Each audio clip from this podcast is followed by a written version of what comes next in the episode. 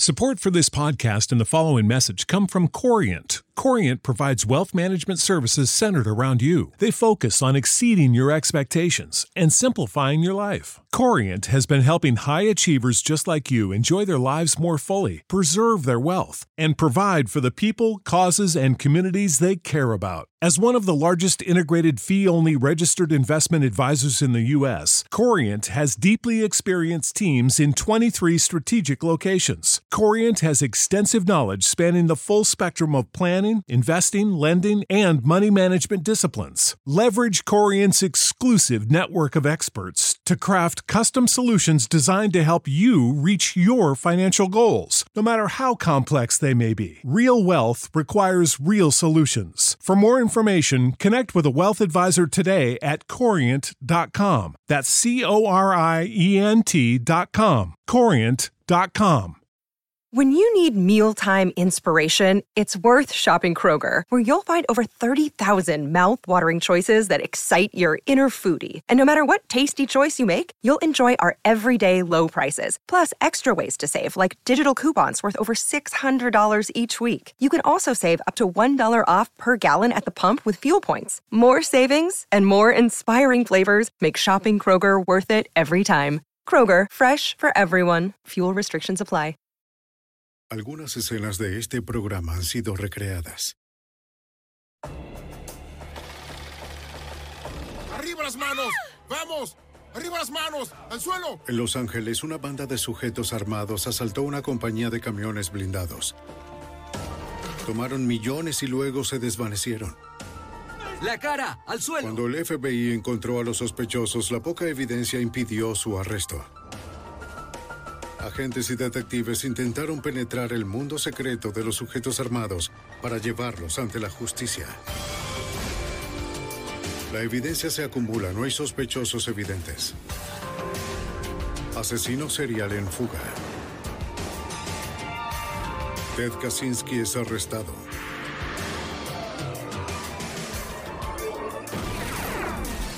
Fugitivo a un prófugo.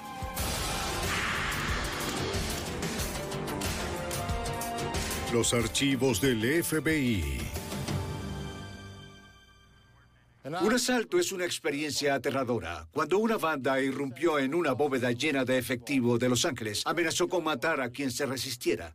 El violento atraco fue el robo más grande en la historia de Estados Unidos y un pedazo de plástico era la única evidencia. Soy Jim Castro, exdirector del FBI en Nueva York. El FBI, la Policía de Los Ángeles y el Servicio de Impuestos Internos se unieron para desmantelar una compleja red de lavado de dinero, fraude y un estricto código de silencio. El precio de la avaricia.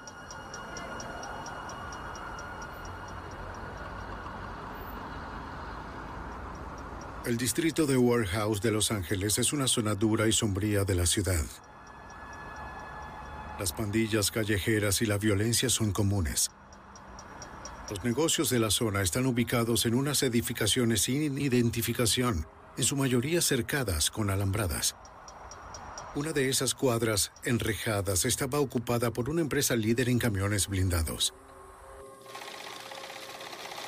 La noche del viernes 13 de septiembre de 1997, los empleados de la compañía de camiones blindados continuaban con su rutina de contar y clasificar casi 20 millones de dólares.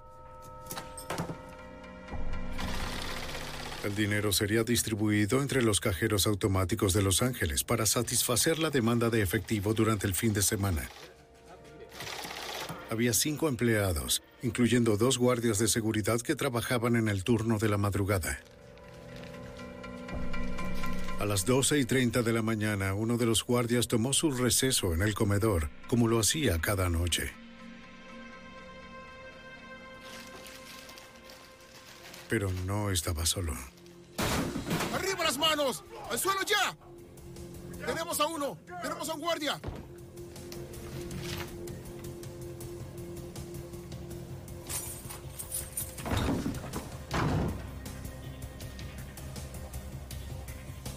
Cinco hombres armados sometieron al guardia en segundos.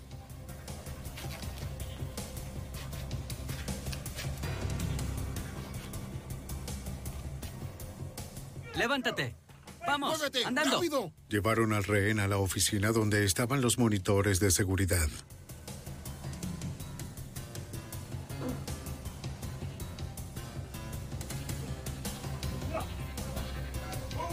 Muevas!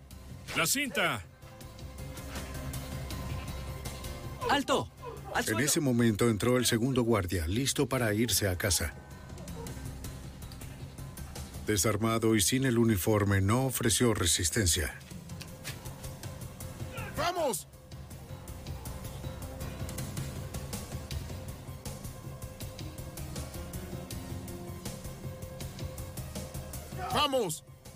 Cuatro de los asaltantes se dirigieron hacia la bóveda del efectivo.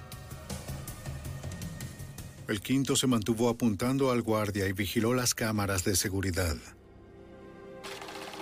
Los empleados en el área de la bóveda no estaban al tanto de que el edificio se encontraba bajo asedio.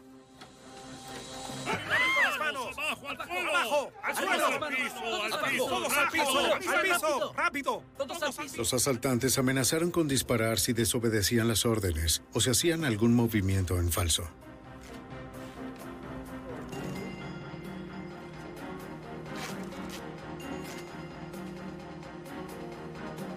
Los ladrones ahora tenían acceso directo a la bóveda y sus 20 millones de dólares. ¡La cara! ¡Suelo!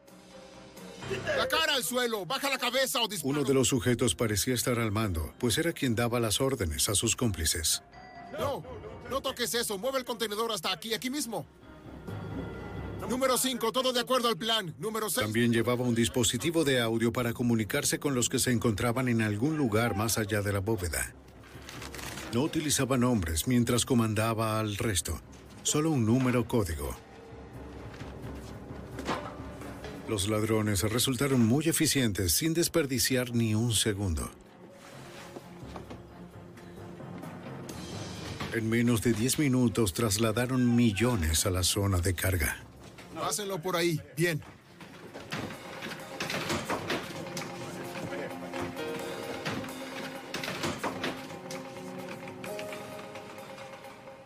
¡La cara al piso!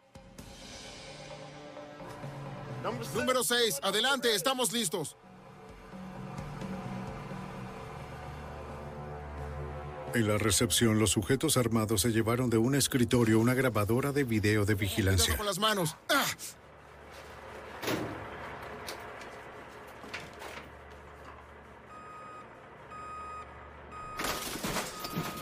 Segundos después, los empleados escucharon más destrozos en la oficina administrativa.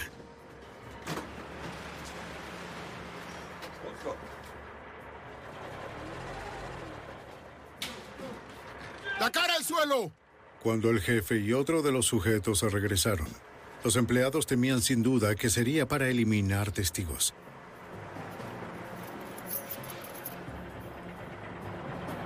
Pero los asaltantes solo se llevaron las llaves de la camioneta del gerente de la bóveda.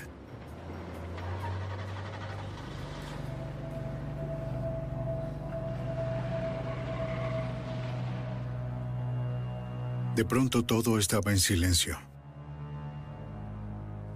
Creyendo que los sujetos se habían ido, los guardias se arriesgaron a liberarse ellos mismos. Johnson, te ayudo en un momento. Llamaron al 911. De inmediato enviaron a los oficiales de la policía de Los Ángeles al lugar. Resistan un poco.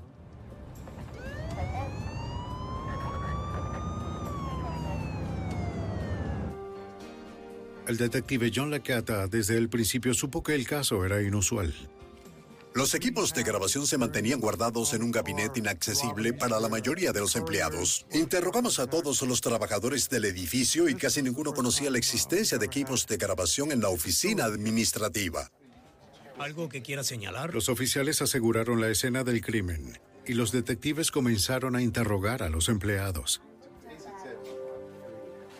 Dijeron que los cinco asaltantes parecían moverse por las instalaciones como si hubieran estado allí antes. No los vieron salir, pero sí oyeron un camión de motor diésel entrando y saliendo de la zona de carga. Un sexto asaltante podría estar al volante. Una de las empleadas creyó haber reconocido la voz de uno de ellos como la de un ex conductor de la compañía. Su voz. Estaba dispuesta a ir a la estación de policía en la mañana para identificarlo entre una serie de fotos de otros ex empleados. Su nombre, señor. Los detectives interrogaron al gerente de la bóveda a quien le habían robado las llaves y su camioneta personal. Sí, de mi camioneta. Se preguntaban por qué solo tomaron sus llaves y no las de otro empleado. El gerente mencionó que estacionaba en el mismo lugar todas las noches. Ninguno de los sospechosos le preguntó cómo lucía el vehículo. Esto nos hizo sospechar que quien se hubiera llevado las llaves y el vehículo lo conocía a él y su camioneta.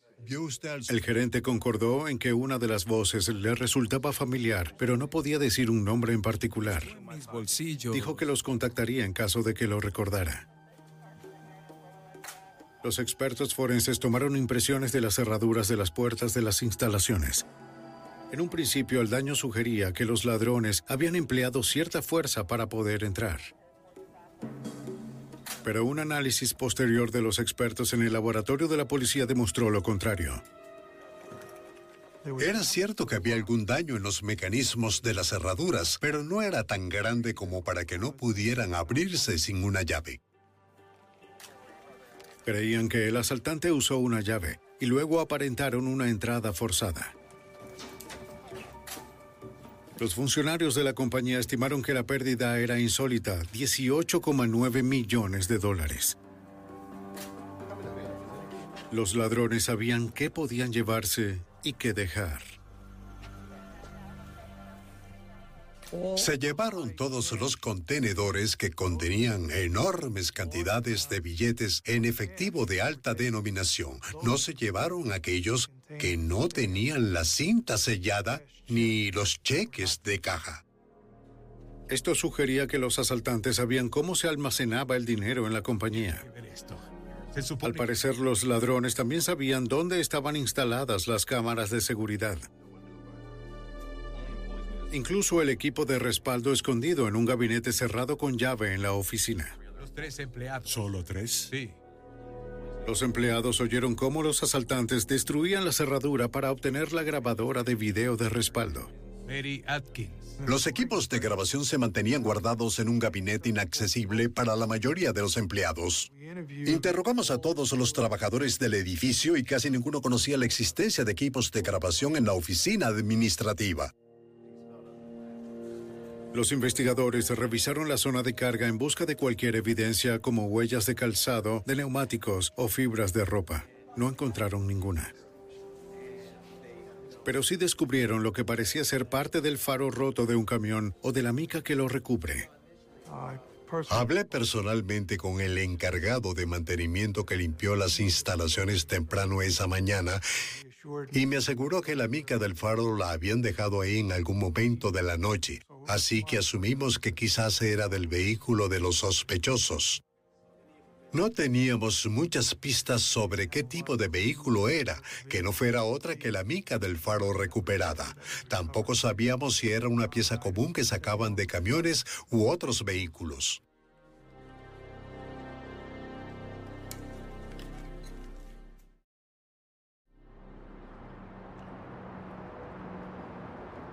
Puesto que el dinero robado de la instalación estaba asegurado por el gobierno federal, el FBI se unió a la investigación.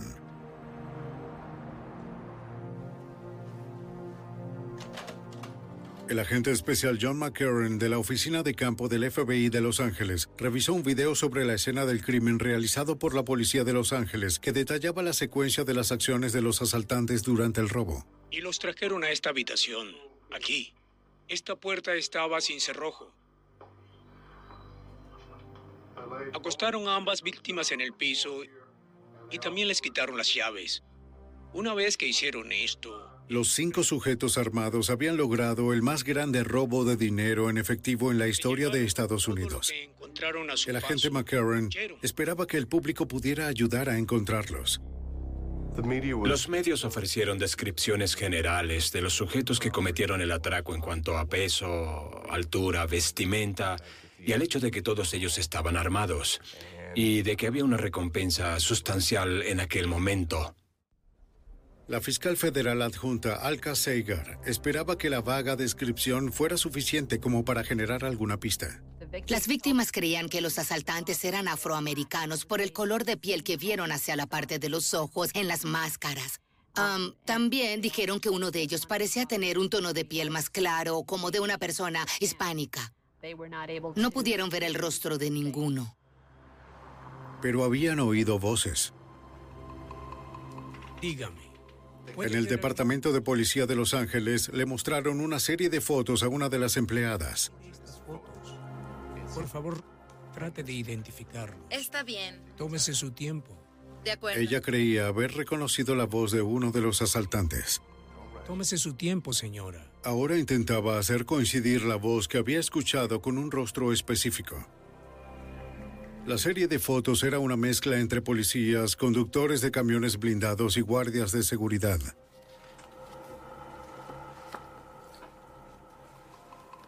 Ella señaló a un ex conductor cuya voz creyó escuchar la noche del robo.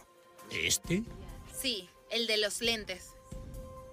Los agentes descubrieron que el sujeto se había ido de Los Ángeles hacía poco rumbo a Nueva Orleans.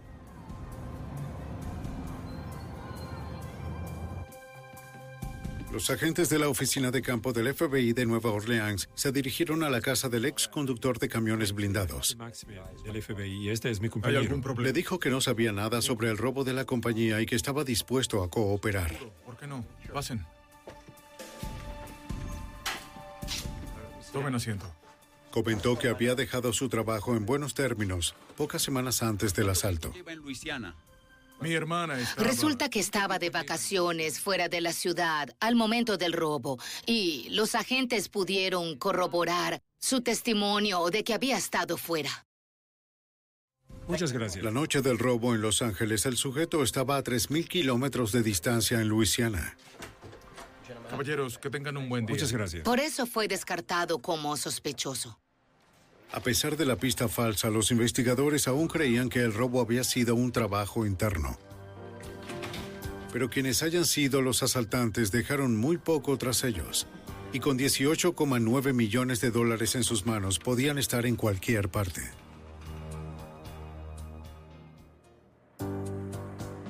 En septiembre de 1997, el FBI y la policía de Los Ángeles no habían podido identificar a ninguno de los seis enmascarados que sustrajeron de una empresa de camiones blindados casi 19 millones de dólares.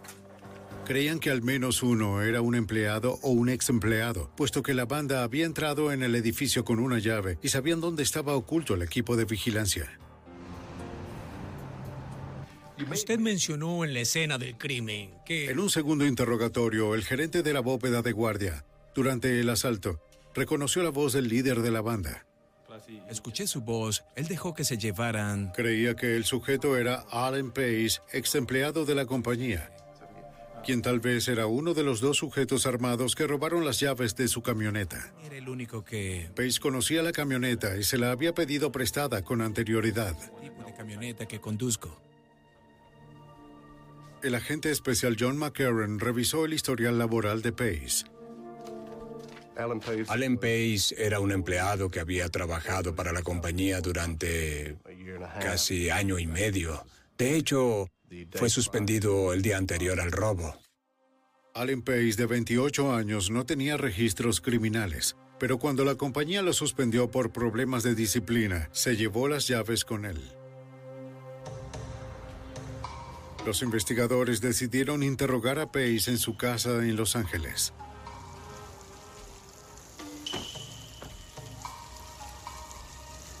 Allen Pace, somos agentes. Pace les dijo que supo sobre el robo por las noticias, pero les aseguró a los agentes que no tenía nada que ver con el asunto. Yo escuché acerca del robo, está en todas... Les dijo que estaba en una fiesta con su novia el día del crimen y les dio tanto su dirección como su número de teléfono. Los investigadores tenían que verificar la coartada de Pace. También llamaron para revisar los antecedentes de la novia. El detective John Laqueta descubrió que ella también era una ex empleada. La novia del señor Pace trabajaba en el edificio, en el área de la bóveda y su puesto requería que ella manejara el equipo de video de seguridad. La habían despedido cuatro semanas antes del robo. Pace. Los investigadores le preguntaron a la novia de Pace acerca de la noche del robo. Ella confirmó que esa noche Pace y varios de sus amigos estuvieron en una fiesta hasta la madrugada en Long Beach. Estuvo con Pace en la fiesta hasta las primeras horas de la mañana del día siguiente. Y hubo muchos testigos que los vieron allí. Aunque sospechosa, la coartada de Pace fue corroborada y fue suficiente como para detener de forma temporal a los investigadores. Mi número para que me llame en caso de... Necesitarían una táctica distinta para poder avanzar con el caso. Hola John, es John Lacata. ¿Cómo estás? La única evidencia física era la mica de un faro color ámbar encontrado en la escena del crimen. Creían que era de un camión diésel usado como uno de los dos vehículos de escape. Está bien, hasta luego. Gracias, John. Hasta luego. Necesitaban encontrar el camión. Recibí el apoyo de algunos de mis compañeros, así que seis de nosotros durante las siguientes cinco noches, entre las once de la noche y las tres de la mañana, fuimos al lugar donde estaba ubicada la compañía de camiones blindados e interrogamos a todos los que frecuentaban la zona, sea que fueran a pie o en un vehículo. Una semana después del robo se hizo el patrullaje de la zona cercana a la escena del crimen. Después de varias noches vieron a un indigente que vivía en una de las calles de la zona. ¿Cuál es su nombre? Henry. ¿Henry? ¿Henry es aquí donde te quedas? Dijo que la noche del robo notó un camión alquilado de tamaño mediano estacionado cerca de la compañía de camiones blindados. Déjame ver. El motor sonaba como uno de diésel. ¿Un camión blanco? Lo notó esa noche porque en general hay muy poco movimiento o tráfico nocturno en la zona. Pero no pudo ver al conductor. Nunca había visto al camión antes o desde entonces. Cuídese, Henry. Adiós, señor. Cuídate, Henry. La descripción del camión alquilado diésel coincidía con las declaraciones de las víctimas de que escucharon un camión así en la zona de carga de la empresa. Los investigadores sospechaban que la mica color ámbar que encontraron en la zona de carga había caído de ese camión. Equipos de agentes y detectives visitaron las agencias de alquiler de camiones diésel de esa zona de Los Ángeles. Estas, por favor. Mostraron a los empleados la foto del trozo de mica encontrado en la escena del crimen. ¿En serio? Algunos reconocieron la mica como las de las luces de emergencia de un modelo específico de camión. Dichas micas eran un problema porque con frecuencia se desprendían y necesitaban ser reemplazadas. Había 83 agencias que alquilaban el camión al que se le desprendía la mica, así que obtuvimos los registros de todos los vehículos que fueron alquilados dos meses antes del robo, en ese periodo del robo y dos meses después de este. Los investigadores estuvieron horas revisando montones de registros de alquiler. Pero ninguno estaba a nombre de Allen Pace o de su novia. Parecía otro callejón sin salida. Las autoridades contactaron a la fiscal general adjunta Alka Seigar con la intención de obtener consejo legal sobre cómo proceder. No se puede obtener una orden judicial por el solo hecho de que alguien sea el sospechoso de un crimen. Se requiere la evidencia de que en verdad haya cometido el crimen. Allen Pace negó su participación en el robo e incluso dijo que se encontraba en otro lugar. Tenía una coartada y testigos dispuestos a confirmarla. Así que en aquel momento lo único que teníamos era la evidencia de que había sido un empleado descontento que fue despedido el día antes del robo y que uno de los empleados pensaba que uno de los asaltantes tenía la voz similar a la suya. Y esto no era suficiente evidencia. Con el fin de encontrar más pistas, el FBI y la Policía de Los Ángeles iniciaron la vigilancia del ex empleado de la compañía de camiones blindados. Si Pace estaba involucrado en el robo multimillonario, lo más probable sería que mostrara alguna señal de su riqueza recién adquirida.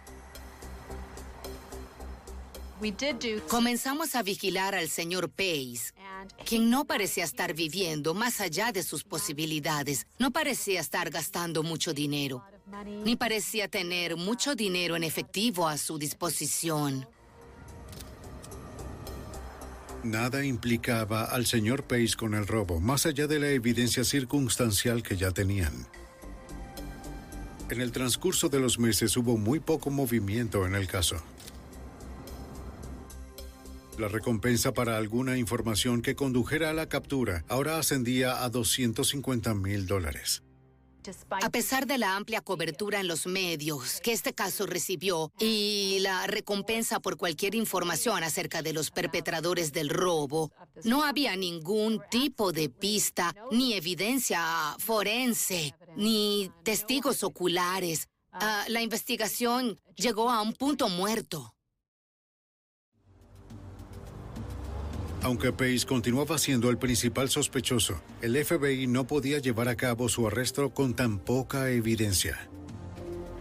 Por ahora parecía que Allen Pace y sus cinco cómplices habían logrado apropiarse de casi 19 millones de dólares en efectivo. En septiembre de 1998 ya había transcurrido un año completo desde que seis sujetos enmascarados robaron casi 19 millones de dólares. El principal sospechoso era Allen Pace, un ex empleado de la compañía de camiones blindados que había sido despedido el día anterior al crimen. La fiscal federal adjunta Alka Seiger se sentía frustrada por la falta de evidencia en su contra. No parecía que estuviera gastando dinero. No parecía que disfrutara los beneficios del crimen, así que de hecho no había ninguna base legal para arrestarlo y ni siquiera para revisar su casa. Claro, de acuerdo. Entonces, la cobertura de prensa acerca del primer aniversario del crimen produjo una pista para el agente John McCarran. Un informante llamó al FBI para decir que tal vez conocía a uno de los ladrones. Los investigadores fueron a casa del informante en los suburbios de Los Ángeles. El informante explicó que había sido empleado de la empresa de camiones blindados el año anterior en la época del robo. meses atrás. ¿Cuál sería la relación? Desde entonces se desempeñaba como agente inmobiliario. Afirmó que justo después del robo le entregaron 100 mil dólares en efectivo para la compra de la casa de alguien conocido. Eugene Hill. Hill solicitó que los documentos de propiedad estuvieran a nombre de su novia. Hill tenía un gran arcón repleto de cajas pequeñas en el apartamento de su novia. Le dio una de ellas al informante. Contenía paquetes de dinero en efectivo aún sujetos con cintas bancarias por la cantidad de 100 mil dólares. Cuando el informante recibió el dinero, notó que cada paquete de 10 mil dólares estaba sellado con las cintas bancarias. Él conservó esas cintas. La fecha era de dos días anteriores al robo. Pudimos corroborar más tarde que las cintas de papel que envolvían los paquetes de billetes eran las mismas del dinero robado en la compañía de camiones blindados.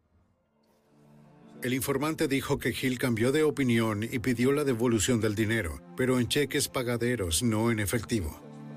El informante se quedó con 15 mil dólares y Hill comenzó a amenazarlo. Esperaba que el FBI pudiera protegerlo. Eugene Hill no tenía registros criminales y tampoco había trabajado en la empresa de camiones blindados. Pero una revisión exhaustiva de sus antecedentes reveló que tenía una conexión con el sospechoso principal, Allen Page. Ambos habían trabajado para otra compañía de seguridad en Los Ángeles. Los investigadores comenzaron a vigilar a Hill. En algún momento lo siguieron hasta un negocio llamado Entretenimiento Extremo.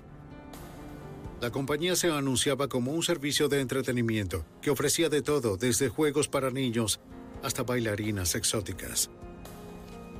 Los registros comerciales revelaron que Eugene Hill era socio de la compañía junto con Alan Pace.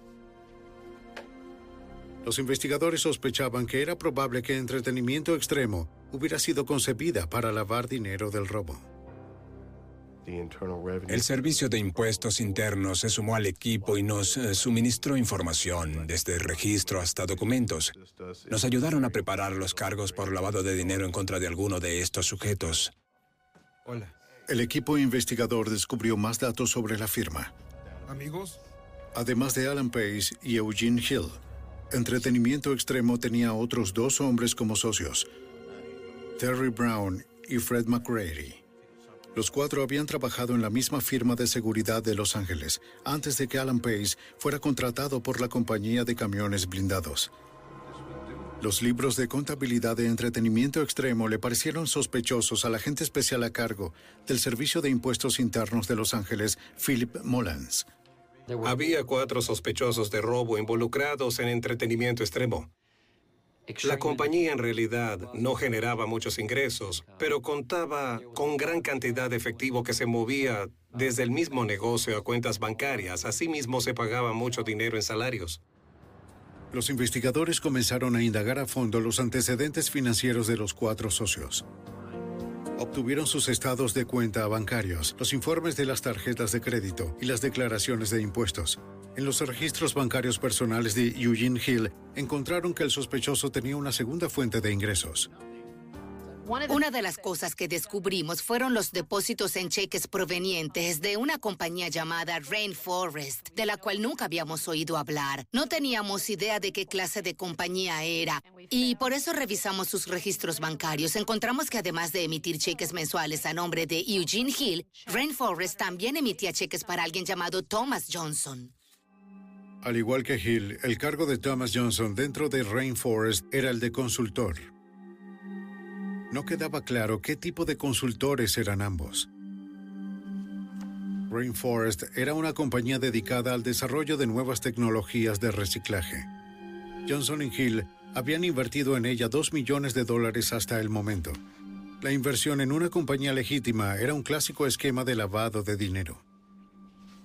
Si tomas cierto dinero mal habido y lo inviertes en algo y luego lo ocultas, lo encubres y al final termina en algo que parece legítimo. Los investigadores esperaban que los cinco sujetos resultaran sospechosos contundentes, pero hasta el momento no había ninguna evidencia que los conectara directamente con el robo de 18,9 millones de dólares. El detective de la policía de Los Ángeles, John Lacata, y su compañero, el detective John Wong, llevaron a cabo referencias cruzadas con los nombres de los sospechosos y los registros de los camiones alquilados al momento del robo. sería muy bueno. El detective Wong hizo un descubrimiento importante. Mi compañero John Won fue quien encontró el contrato de alquiler de uno de los sospechosos. Eugene Hill, quien alquiló el vehículo antes del robo. El camión que se utilizó aquella noche que fue devuelto justo después del robo. Logramos localizar el camión, el cual aún se encontraba en el área de Los Ángeles. Nos llevamos al camión y le retiramos el faro para enviarlo al laboratorio forense del FBI y así poder compararlo con la mica que habíamos encontrado en la zona de carga. Necesitaban saber si la mica ámbar se había caído de ese camión en particular. Mientras esperaban los resultados del laboratorio, se investigó a fondo al sospechoso Thomas Johnson. Johnson vivía en una casa lujosa de un vecindario exclusivo de Las Vegas.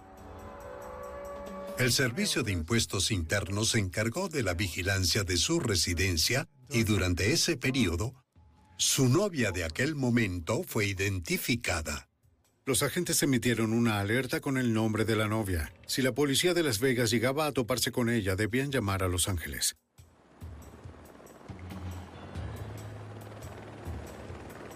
La noche del 10 de septiembre de 1999, casi dos años después del asalto a mano armada, el equipo de Los Ángeles recibió una llamada y luego abordó un helicóptero.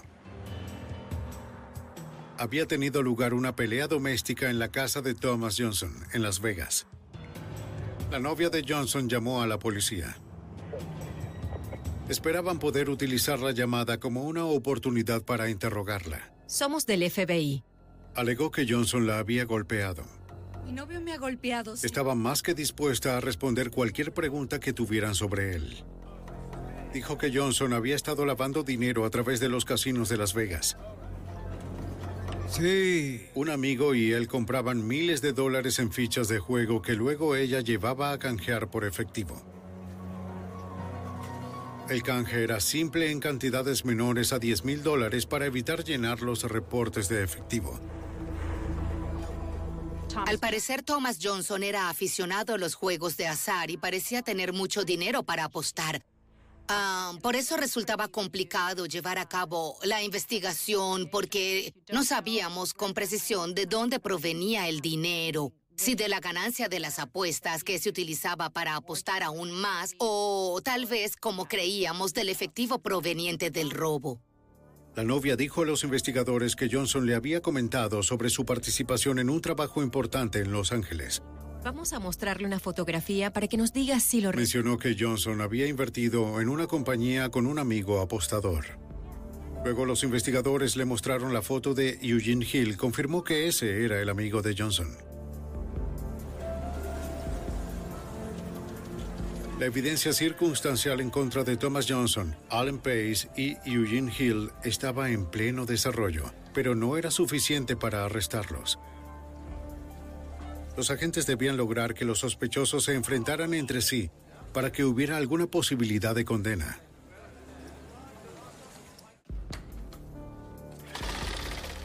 ¡Arriba las manos! ¡Al suelo ahora! Dos años después de que seis sujetos enmascarados robaran 18,9 millones de dólares en una compañía de camiones blindados, el FBI, el Servicio de Impuestos y la Policía de Los Ángeles reunieron suficiente evidencia circunstancial en contra de cinco sospechosos. Sin embargo, no tenían nada que vincular a los sujetos con el crimen. 40.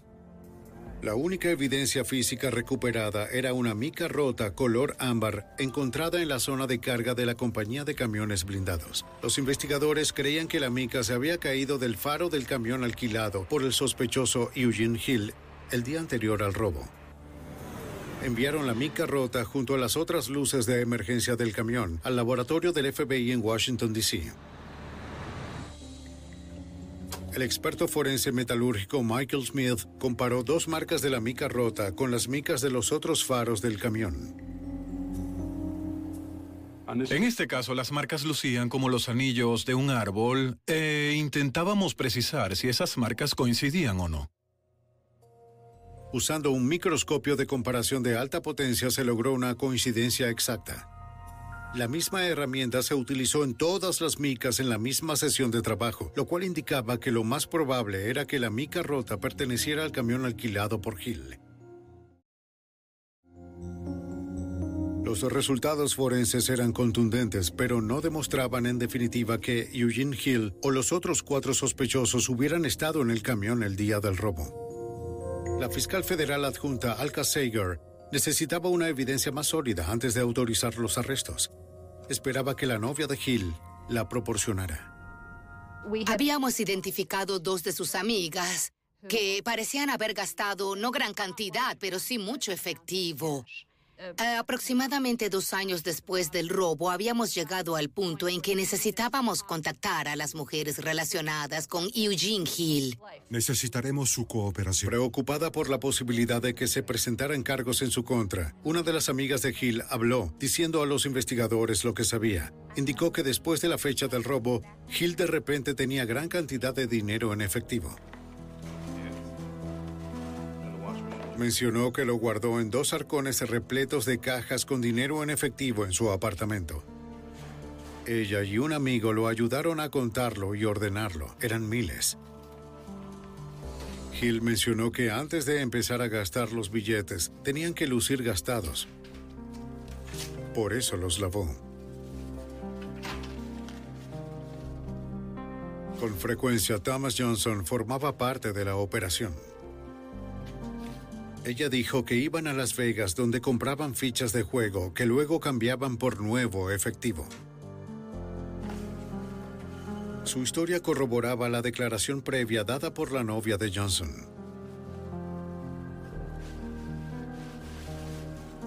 Muchas gracias. A cambio de su testimonio, los fiscales acordaron no presentar cargos en su contra. Poco después, los agentes del FBI y los detectives de la Policía de Los Ángeles interrogaron a la hermana de Eugene Hill.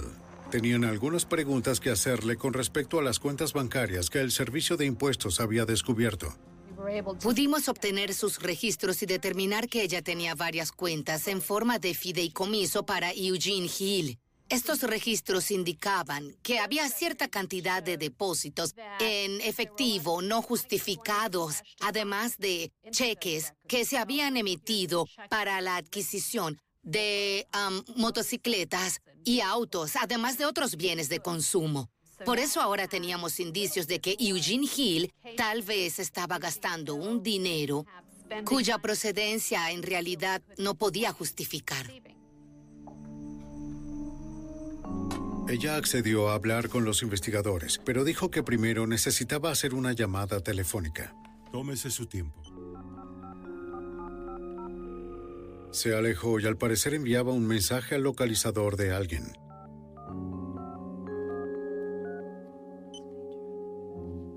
Es él. Los investigadores le hicieron preguntas sobre las cuentas que tenía de su hermano. Se mostró evasiva y afirmó no estar al tanto de ninguno de sus asuntos financieros.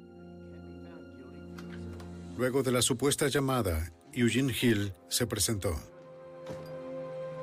Señor Hill, ¿cómo está? Cuando lo interrogaron, Hill negó tener algún conocimiento del robo de la compañía de camiones blindados. Además les dijo a los investigadores que no tenía tiempo de responder sus preguntas en ese momento, pero que se reuniría con ellos en la mañana siguiente en su oficina. Puede ser un asunto personal. Con tanto dinero existía un gran riesgo de que Hill huyera. Tengo que salir, ya regreso. El FBI llamó a la fiscal federal adjunta Alka Seiger para pedirle consejo legal. Estaba por irme a dormir cuando mi teléfono sonó. Era el agente quien me dijo, esto es lo que el señor Hill quiere hacer. ¿Lo dejamos ir? Era uno de esos segundos en que en verdad tienes que tomar una decisión. Y tomé la decisión de que no dejáramos ir a Eugene Hill, lo arrestaríamos esa misma noche.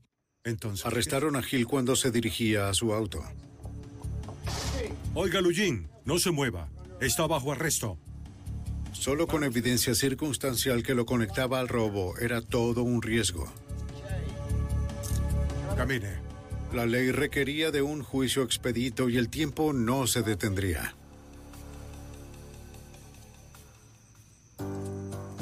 El 23 de septiembre de 1999, el FBI arrestó a Eugene Hill, uno de los cinco sujetos sospechosos del robo a una compañía de camiones blindados.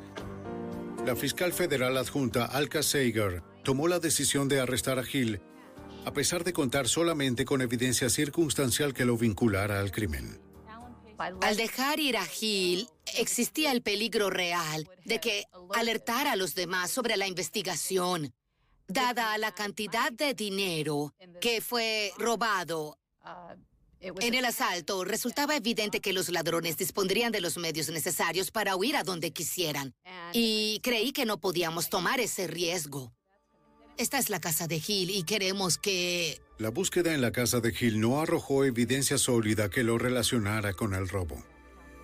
Pero los investigadores descubrieron registros financieros que demostraban que Hill había adquirido bienes raíces a nombre de otras personas.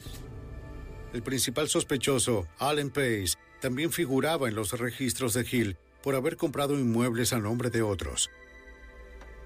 Al fin, el agente del Servicio de Impuestos, Philip Mullams, contaba con pistas que involucraban a Pace. Esto fue muy significativo en el sentido de que había más de un millón de dólares en bienes raíces comprados para Alan Pace, quien no contaba con una fuente legítima de ingresos para realizar esas compras. Si resultaba culpable, Eugene Hill enfrentaría hasta 40 años tras las rejas. Esperando aligerar su sentencia, confesó y prometió contarle a la policía todo lo que sabía. Dijo que Allen Pace lo reclutó junto a otros tres sujetos para el asalto. Estaba listo para actuar. Allen Pace le dijo que ya había hablado con Terry Brown y Freddie McCreary, quienes estaban listos para hacer el trabajo, que quería que Eugene Hill formara parte del equipo junto a otro sujeto más. Por eso Eugene Hill contactó a Thomas Johnson, quien aceptó participar. En este punto trazaron el plan. Estas son las instalaciones. Hill confirmó que Pace fue quien planeó el asalto y era el líder de la banda. Es una palanca para sacarlo, ¿entiendes? Hill conocía a los sujetos excepto al sexto, quien era un amigo personal de Pace. Sí, de las grabadoras de video hay dos. Pace mencionó a los otros que su plan podría mantenerlos para toda la vida. Cinco o seis empleados como mucho. Allen Pace les dijo que llevarían a cabo el robo el viernes por la noche, cuando muy pocos empleados estarían trabajando. Mencionó que sabía justo dónde estaban y que no ofrecerían ninguna resistencia, que no tendrían problema alguno. Solo los atarían, eh, tomarían el dinero y saldrían del sitio en media hora. Cumpliendo las órdenes, Hill rentó un camión diésel el mismo día del robo y se reunió con la banda en una fiesta de Long Beach. Y poco antes de la medianoche dejaron la fiesta uno por uno. ¿Tuvieron algún otro encuentro? Condujeron hasta el distrito Warehouse y una vez allí cinco de ellos se fueron a pie hasta la compañía de camiones blindados. Durante el robo uno de los sujetos se quedó en el camión a unas cuantas cuadras del lugar esperando la llamada para acercarse. Cuando el camión llegó, lo cargaron. Pace sabía cómo desmantelar el equipo de vigilancia. Luego transportaron el dinero a una unidad del depósito rentado por Thomas Johnson, donde permaneció por dos semanas. Cuatro asaltantes huyeron en el camión alquilado. Eugene Hill y Alan Pace se fueron en la camioneta del gerente de la bóveda ya que Pace sabía dónde la estacionaba en las noches. Los seis hombres se deshicieron de las armas y de los equipos de video. Se cambiaron la ropa y volvieron a la fiesta como si nada hubiera sucedido. En el tiempo que les tomó a otros en la fiesta beber varias cervezas, los sospechosos cometieron el asalto a mano armada más grande en la historia de los Estados Unidos. Thomas Johnson, Fred McCready. Los investigadores necesitaban corroborar el relato de Eugene Hill. Tanto el agente especial del FBI, John McCarran, como su equipo creían que Thomas Johnson sería el próximo en ser arrestado. Los agentes de nuestra oficina de campo de Las Vegas estaban a cargo de la vigilancia de Thomas Johnson y sabíamos con exactitud dónde estaba. Lo seguimos hasta uno de los casinos. Los agentes siguieron a Johnson mientras visitaba varios casinos. No sabían si el sospechoso estaba armado. Para llevar a cabo un arresto seguro necesitaban aislar a Johnson afuera y lejos de la multitud del casino. Le pidieron a uno de los guardias de seguridad del casino que lo engañara.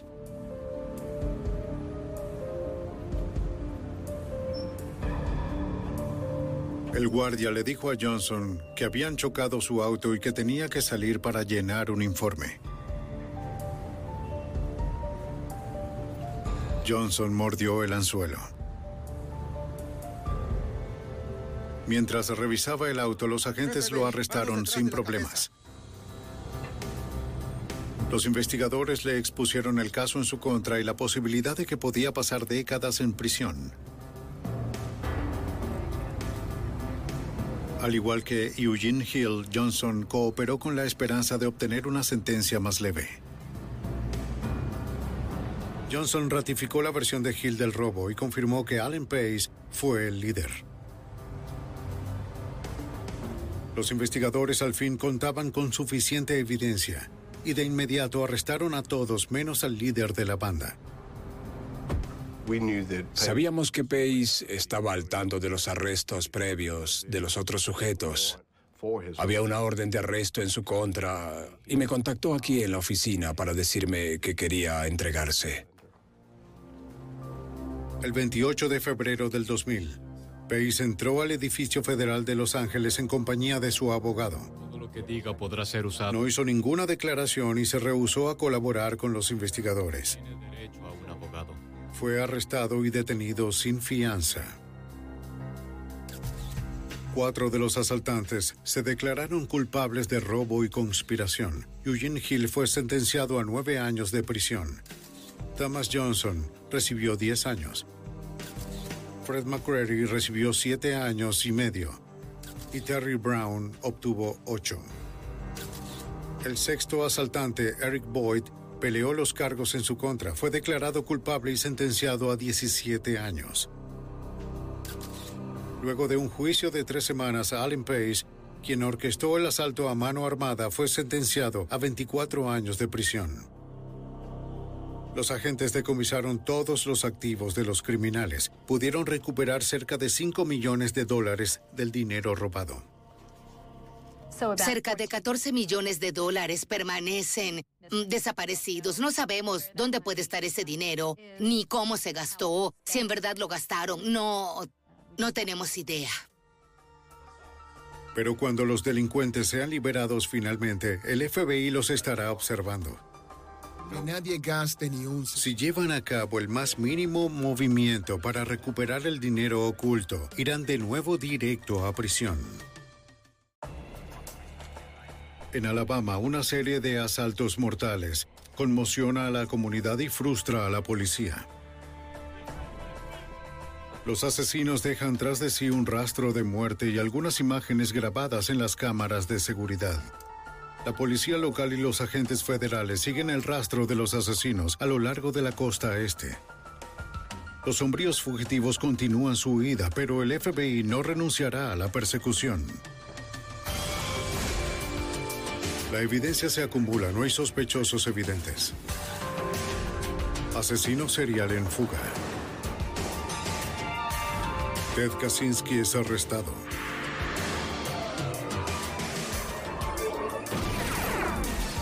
Fugitivo a un prófugo.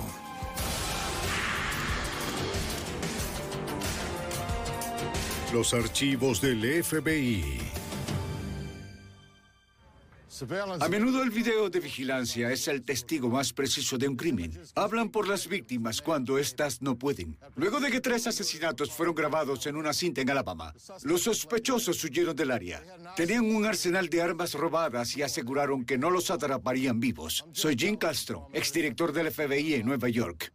Huyendo a través de varios estados, los fugitivos intentaron eludir al FBI, pero los agentes esperaban capturarlos sin derramar más sangre atrapados en el acto.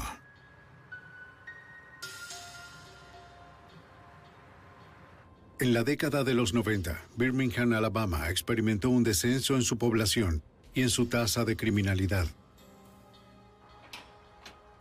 Pero incluso en las ciudades más seguras, los asesinos pueden atacar. El 18 de mayo de 1996, el cliente de una gasolinera descubrió un cuerpo.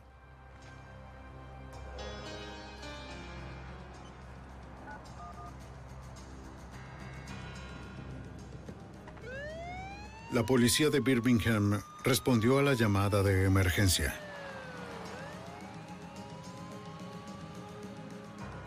Los investigadores de la escena del crimen determinaron que la víctima, el cajero de la estación, murió por herida de bala. Era el único empleado en servicio ese día. El cliente no vio lo que ocurrió. Un rastro de sangre llevaba hasta la tienda detrás del mostrador. La sangre en el piso indicaba que el cajero estuvo allí poco tiempo antes de salir, tal vez a buscar ayuda. Pero apenas llegó al estacionamiento. La policía pensó que fue un robo a mano armada, pero el dinero seguía en el mostrador y la caja registradora no fue vaciada. No había huellas dactilares que apuntaran hacia un sospechoso. Y al parecer no había testigos. Los investigadores retiraron el video de seguridad de la tienda y lo enviaron al laboratorio de la policía. El video se veía desgastado porque había sido reutilizado muchas veces. Así que las imágenes del crimen eran borrosas y con pocos detalles.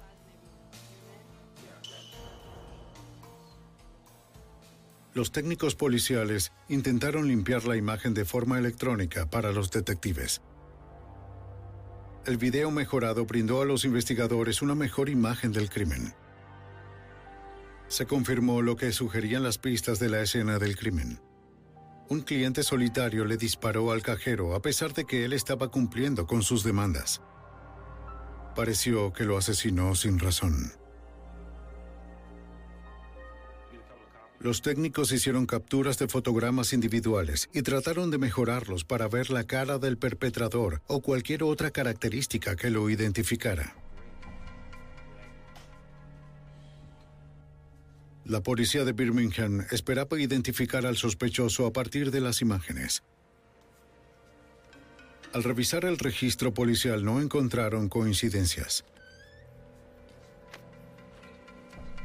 Los detectives entrevistaron a amigos y familiares de la víctima tratando de encontrar alguna pista para este asesinato sin sentido. Asiento.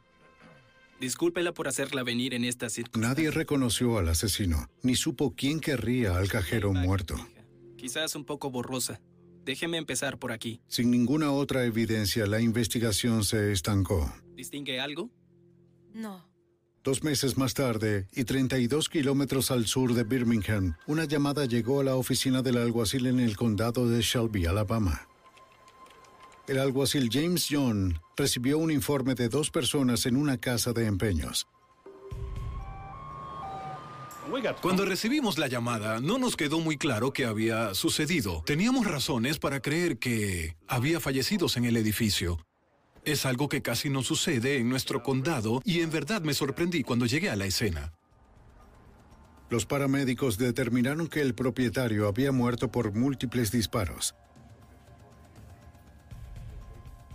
Una empleada estaba en estado crítico a causa de una herida de bala en la cabeza. Detengan todos los autos que parezcan El alguacil ordenó a los oficiales que detuvieran cualquier vehículo sospechoso en el área. Más importante.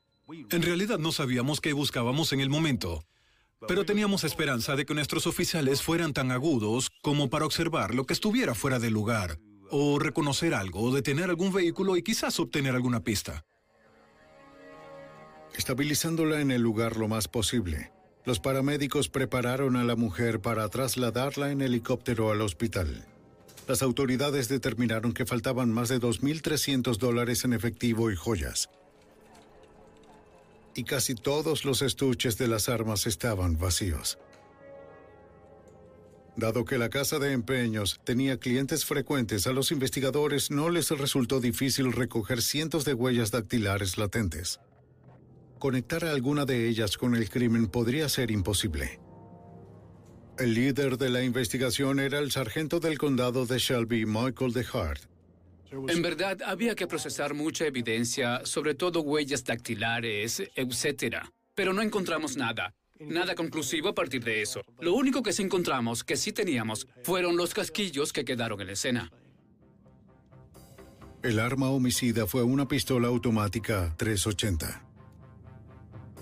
En ese momento no sabíamos si eso había sido un único evento aislado o si era parte de una serie mayor de eventos. El tiroteo en la tienda era similar al asesinato previo de la gasolinera, pero este crimen ocurrió durante un robo. Los detectives revisaron el video de seguridad de la tienda. La cinta no está aquí. Entonces recordaron algo. Estuve hablando con el propietario hace un par de semanas y me habló de poner una grabadora falsa y de poner la verdadera en, en aquella área. El sargento Russell Young encontró la otra máquina y el video de vigilancia real. La segunda, o la videograbadora real, siguió funcionando incluso después de que se llevaron la cinta de la grabadora ficticia y siguió grabando incluso hasta el momento en que presioné el botón de expulsión. Aquí se ve a uno. La cinta de video mostró a dos jóvenes entrando a la tienda a las 3 y 23 de la tarde. Sí, así es. La hora al parecer. Arrinconaron al dueño de la tienda y lo llevaron detrás del mostrador junto con la empleada. Mira, hay una camioneta roja. Los oficiales identificaron una camioneta roja apenas visible fuera de la tienda. Podría ser el vehículo de escape. Los sospechosos saquearon la casa de empeño durante 13 minutos mientras los trabajadores observaban. Luego dispararon a los rehenes a quemarropa. Observa cómo llega otro de los... No vimos nada que sugiriera que las dos víctimas se resistieran o que intentaran hacer algo. Fueron muy obedientes. Y yo estoy seguro de que lo hicieron con la esperanza de salir con vida. Pero en cambio, los asesinaron al estilo ejecución, y la verdad fue muy perturbador ver eso. Lo que no entiendo es que esto es solo basura. Esto el solo- sargento Ion y su compañero, el sargento Donald King, encontraron más pruebas cerca del lugar donde habían disparado a las víctimas. Mientras hacíamos nuestra búsqueda en la tienda, vimos una pequeña pila de basura detrás del mostrador. Lo notamos porque nos preguntamos, ¿qué hacía un cúmulo de basura ahí tirado? No había papelera. Eso en realidad no tenía mucho sentido en aquel momento. También había virutas de metal en el piso, mezcladas con la basura. Esas virutas tal vez provinieron de una máquina para hacer llaves instalada en el mostrador. Los detectives las recogieron para examinarlas. Tomaron el recipiente de la basura o algo así. Creían que los asesinos se llevaron al recipiente de basura, pero no sabían por qué. Objetos robados. Bien, deme un segundo. La ley federal establece que cualquier persona que compre o venda armas de fuego debe mantener los registros de las transacciones. Las armas que tenían aquí a la Los detectives le pidieron a otra empleada que trajera el manifiesto de armas de la tienda y que lo comparara con las armas que quedaban en la tienda. Sí, creo que esto es todo. Se dieron cuenta de que los sospechosos robaron todo un arsenal. Eran 32 armas robadas en manos de unos asesinos despiadados. Nos preocupaba mucho pensar en qué más harían con eso, qué estaban haciendo ahora y qué harían de nuevo en el futuro. Me preocupa todo el armamento. Debido a la posibilidad de más violencia por parte de los asesinos fuertemente armados, los detectives del alguacil de inmediato contactaron a la oficina del fiscal del distrito del condado de Shelby. El fiscal Randy Hillman se unió a la investigación. Nos gusta ir a la delantera en cualquier investigación. Eso nos hace las cosas mucho más fáciles, al igual que a los oficiales de la policía que trabajan en la escena. Observen cómo lleva esas cosas ahí. El video de vigilancia era la mejor evidencia que los investigadores tenían para encontrar a los asesinos. Sí, noten el sospechoso. Mostró que los sospechosos llevaban muchos de los artículos robados en un estuche de guitarra. Uno de ellos disparó al dueño de la tienda y a la empleada. En un momento su arma se atascó. Pero casi de forma mecánica la destrabó, la recargó y siguió disparando. Los dos sospechosos se subieron a la camioneta roja de afuera, ambos en el lado del pasajero. Tenía que haber un conductor, un tercer sospechoso. Los técnicos hicieron fotos de las capturas de video, pero la calidad era muy baja. Teníamos fotografías de estas personas llevando a cabo la ejecución. Teníamos una fotografía parcial del vehículo en el que estaban. Pero no sabíamos quiénes eran y el nivel de violencia aquí fue crítico para nosotros. Teníamos que detenerlos antes de que volvieran a atacar. Menos de ocho horas después del tiroteo, se informó a los investigadores que la empleada de la casa de empeños murió en el hospital. No responde. Ahora había dos víctimas inocentes en ese asesinato. Los técnicos del Departamento de Ciencias Forenses de Alabama examinaron los fragmentos de bala y los casquillos encontrados en la casa de empeños.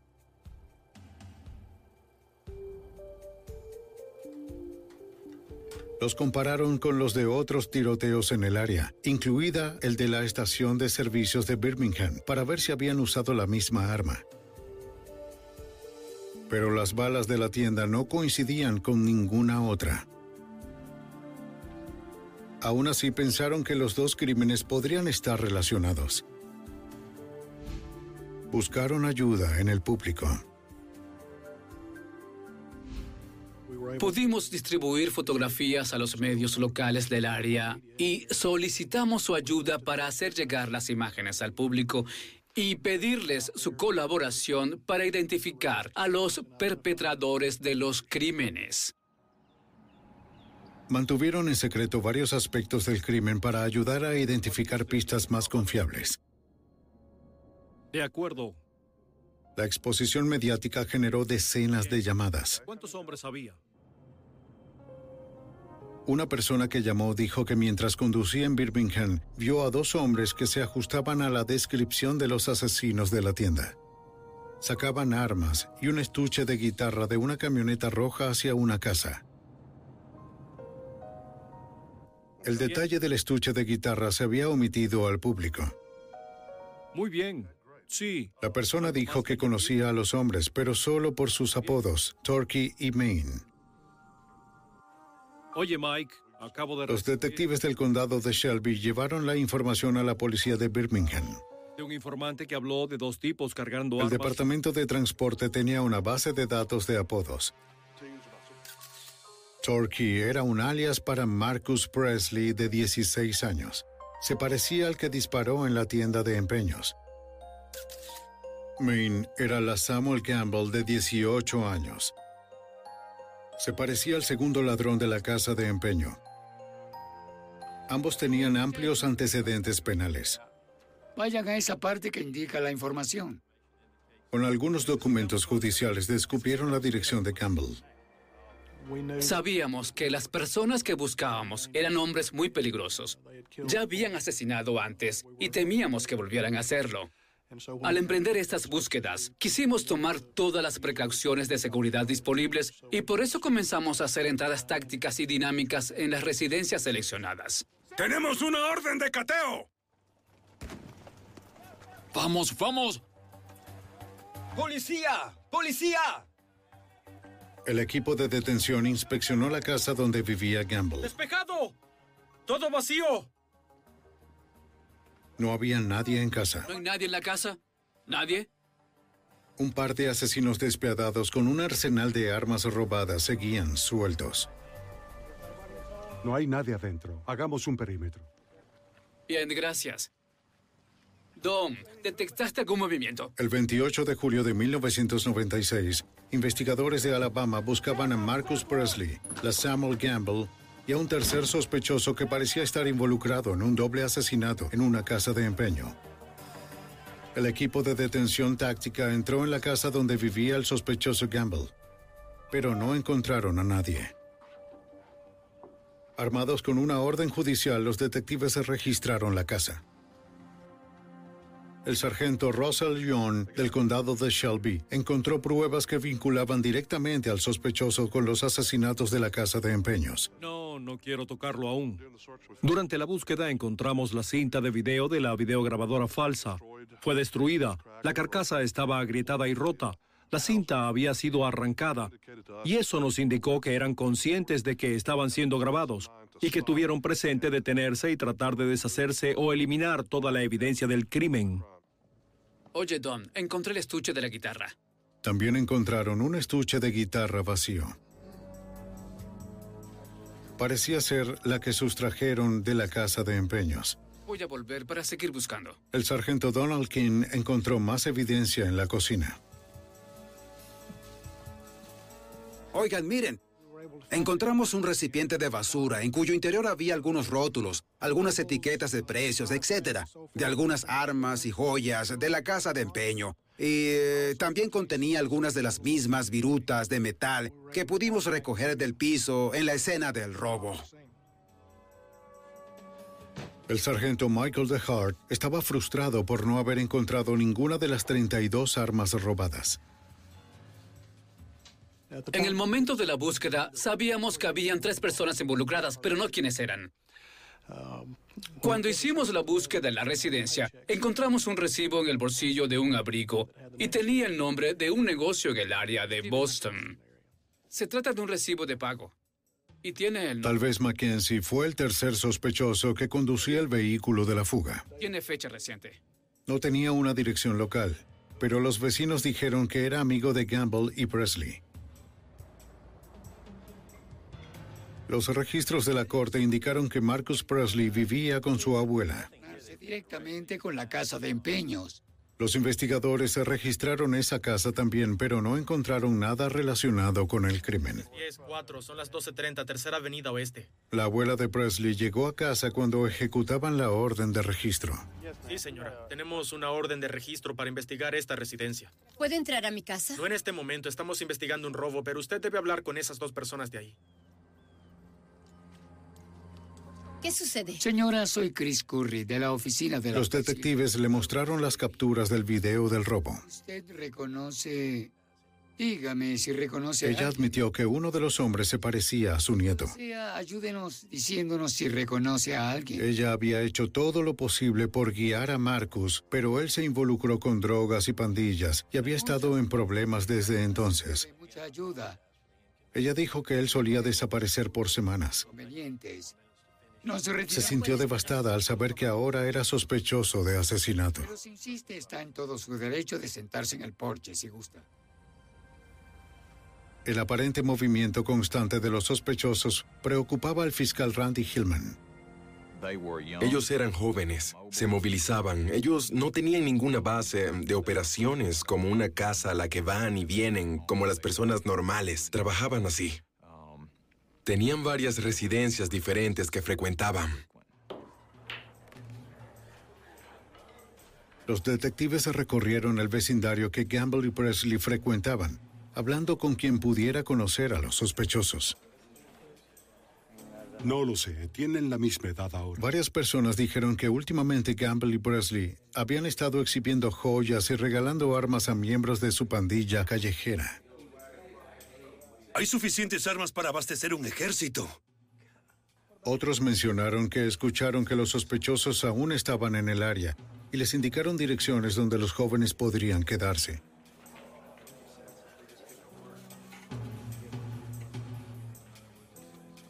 Los detectives verificaron todas las direcciones, Estemos atentos. pero Gamble y Presley parecían haber desaparecido. La camioneta roja, la que vimos en ese video. Teníamos un último lugar donde buscar antes de ir a casa ese día en particular. Estábamos ya de regreso cuando se sugirió pasar por casa del tío de la Samuel Gamble. Vayamos a su casa y veamos si hay alguien allí.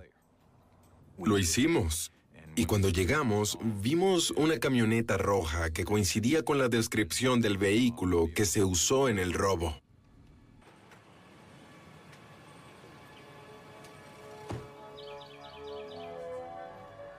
No tenía placas, pero pudieron ver el número de identificación del vehículo.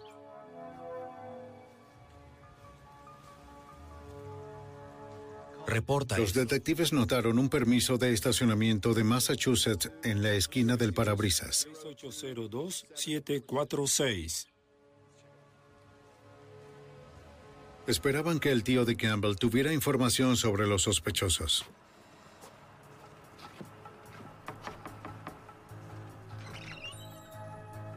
Buenas tardes, señor. Queremos hablarle sobre esa camioneta roja. El tío accedió a responder las preguntas, pero no en su casa. No quería ser visto con la policía. Dieron un paseo para poder hablar.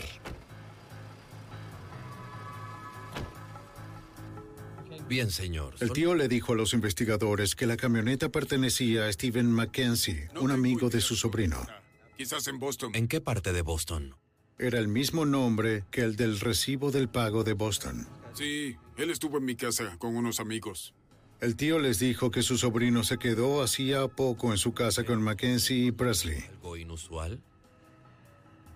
pero se había marchado hacía varios días. ¿Un tipo de problema o algo así? ¿Hizo algo? El sargento Ion creía que el tío sabía más detalles. Al principio no quería darnos ninguna información útil, pero insistimos y admitió que se habían ido de la ciudad con rumbo hacia Boston.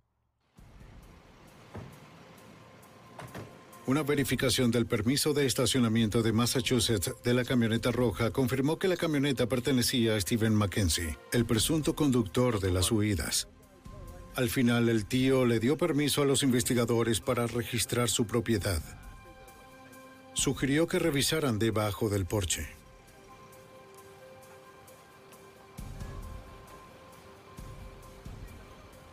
Allí la policía encontró una pistola de pintura.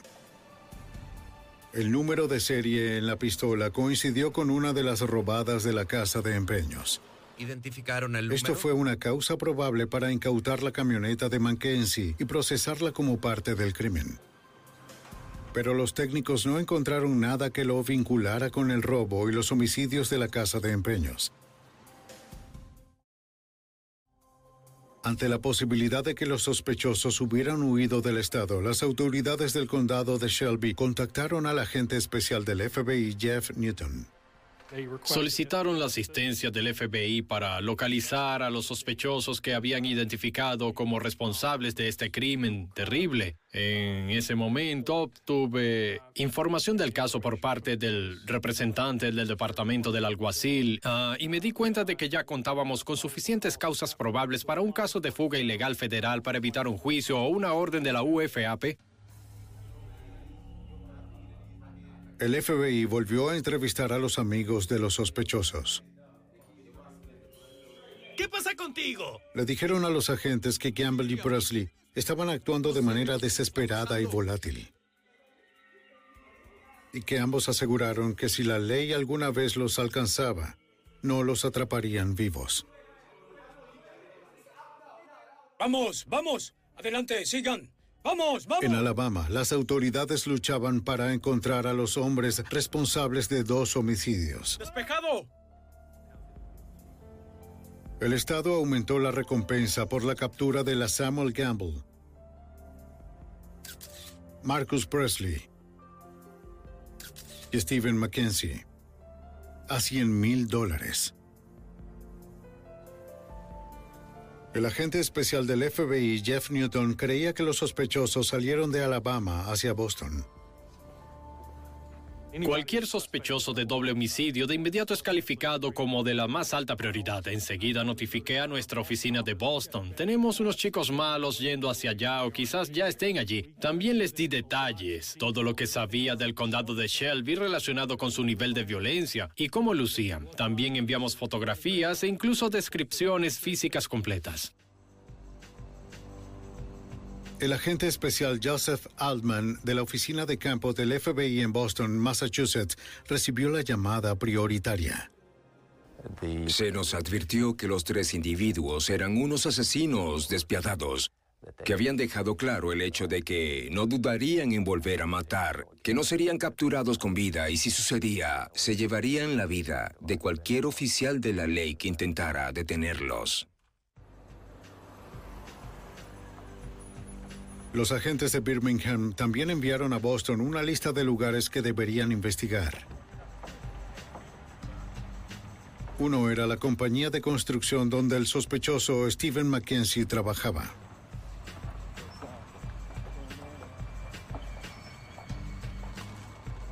Los agentes fueron a hablar con el dueño.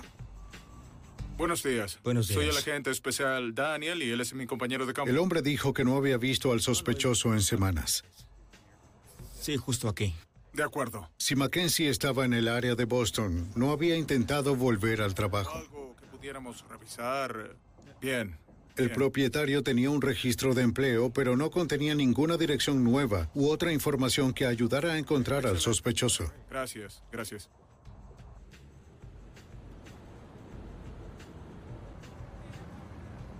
Las autoridades de Boston repasaron las otras direcciones que Birmingham había enviado, incluyendo una de otro tío de la Samuel Gamble. Pero no se acercaron a esa casa de inmediato. No queríamos que supieran que estábamos vigilando esa casa en particular. Queríamos dejar al menos una o dos casas en el área a las que pudieran regresar. Después de varias horas, divisaron a un hombre que salía de la residencia. Se parece a él. Bien, ¿qué tal si llamamos por radio y avisamos que alguien está saliendo de la casa? No era uno de los sospechosos.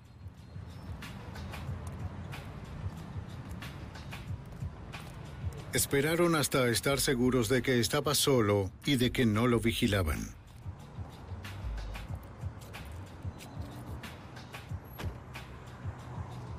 ¿Cómo está, señor? Soy el agente especial Daniel y este es el agente especial Bas Kurt. Nos gustaría hacerle un par de preguntas. Está bien. Ah, ¿Vive en ese edificio? Estaba reacio para hablar, pero dijo que ni el tío de Gamble ni los sospechosos estaban en la casa. ¿No? ¿No hay nadie ahí? No. Marcus Presley. No. Sin embargo, los había visto. Muchas gracias. De nuevo, solo son preguntas de rutina. Nos dijo que tanto Gamble como Presley se habían alojado en ese lugar, pero ya se habían mudado. No sabía a dónde habían ido. Sentimos que esa ubicación ya no era vital en nuestra investigación, por lo que obtuvimos una orden de registro. Revisamos el lugar y no descubrimos nada de valor real. Otra dirección en la lista estaba en Roxbury, un suburbio al sur de Boston, y los agentes establecieron vigilancia allí.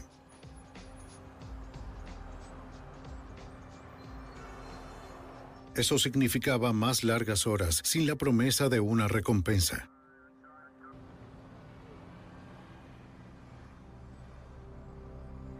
El primero de agosto de 1996, el FBI de Boston dio una conferencia de prensa. Ah, creemos que estas personas son en extremo peligrosas y con seguridad están armados. Los buscan en Alabama. Queremos llevarlos ante la justicia. Distribuyeron carteles de búsqueda y pidieron a cualquier persona con información que llamara a una línea especial. Hola, chicos. Hola a todos. Hola, chicos. Hola, chicos. Hey, ¿qué tal? La campaña mediática produjo docenas de pistas potenciales. Tres tipos que buscamos, ¿sí? Una era una dirección en las afueras de Boston donde se decía que se alojaba el supuesto conductor Stephen Mackenzie. No se sabía si Gamble y Presley estaban con él. Caballeros. Vamos. Muy bien, Muy bien, vamos. vámonos, rápido. El equipo de arresto táctico debía estar preparado para un enfrentamiento. ¡Adelante! ¡Vamos, vamos! ¡Quieto ahí! ¡Abajo! ¡Abajo! ¡Al suelo! ¡Al ¡Quieto ahí, suelo! abajo! ¡Quieto ¡Al ahí! ¡Muestra tus manos! Atraparon a Mackenzie desprevenido. Bien, tenemos a un sospechoso. Pero Gamble y Presley no se encontraban por ninguna parte.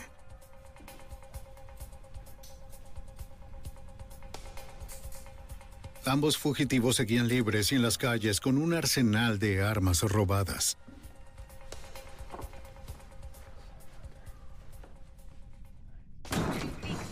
¡Quieto ahí! En agosto de 1996, un equipo SWAT de Boston arrestó a uno de los tres sospechosos que habían huido de Alabama después de dos homicidios en un robo.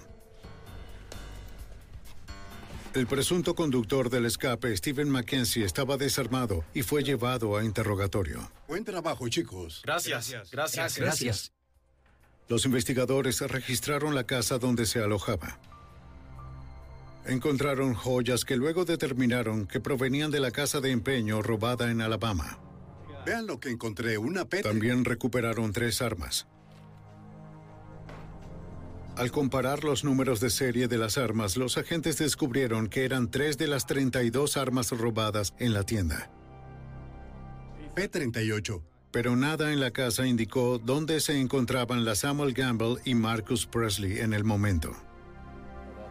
Los agentes de Boston detuvieron a Mackenzie por el cargo de recibir propiedad robada. ¿Tiene alguna razón para creer que... Contactaron al fiscal Randy Hillman en el condado de Shelby, Alabama. Inmediatamente después de recibir esa llamada telefónica, subimos a un avión y volamos a Boston para ayudar a los investigadores de allá.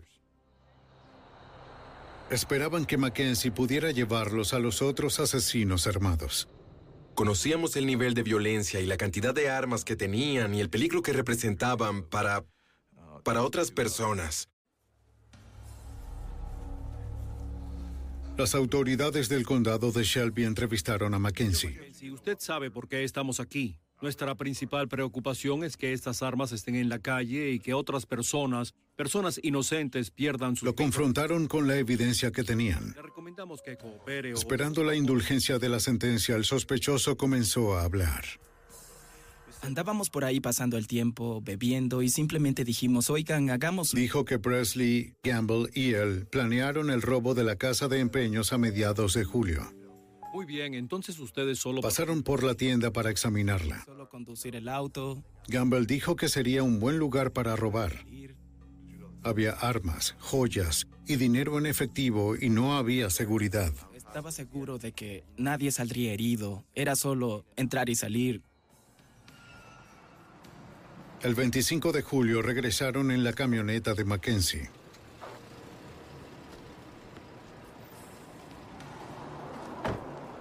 Espera aquí.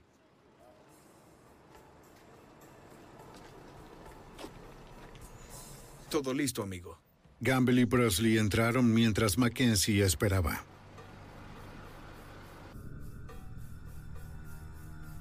Se suponía que solo debían tomar el dinero y los objetos de valor.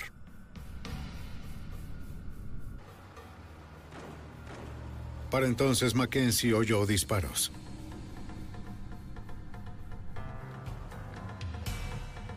Prepárate.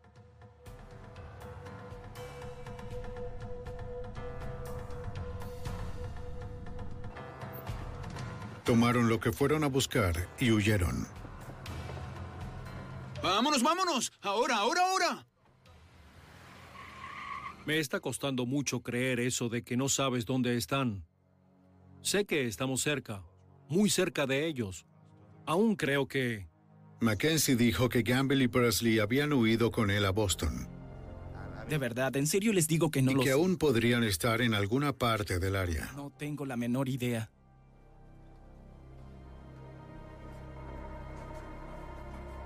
Los investigadores no estaban convencidos. Todo. Tenemos que seguir interrogándolo. Tienes razón. No le insistimos por un tiempo. Él hablará solo. Afirmó que no sabía dónde estaban en ese momento y no estaba seguro de si lo sabía. Eh, nos dio algo de información sobre dónde se habían alojado, las diferentes casas a las que pudieron haber ido y algunas otras cosas. Yo creía que Mackenzie se estaba resistiendo. Pensaba que él sabía más de lo que nos estaba diciendo. En el juicio, el testimonio de Mackenzie sería confrontado. El fiscal se apoyó en el único testigo irreprochable, el video de vigilancia. Envió la cinta al Laboratorio de Procesamiento de Audio y Video del FBI en Cuántico, Virginia. La tarea de limpiar las imágenes recayó en el gerente de programas de video, Dale Linden. Esta cinta fue una grabación VHS en un sistema de seguridad. Tenía muy mala calidad en cuanto a resolución. Tenía un problema de retroiluminación donde la cámara apuntaba hacia las ventanas. En algunos puntos, algunas de las personas en el video parecían siluetas. Cuanto más se acercaban a la cámara, pudimos obtener mejores imágenes.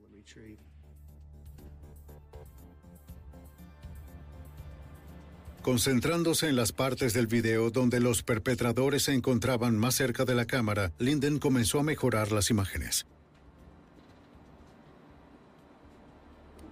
Cuando digitalizamos estas imágenes, repasamos cada una y dependiendo de cuáles eran los problemas, aplicamos diferentes tipos de procesos de filtro. En este caso en particular, hicimos algunos ajustes de contraste para hacer que las imágenes se vieran más brillantes y se enfocaran sobre todo en los sujetos.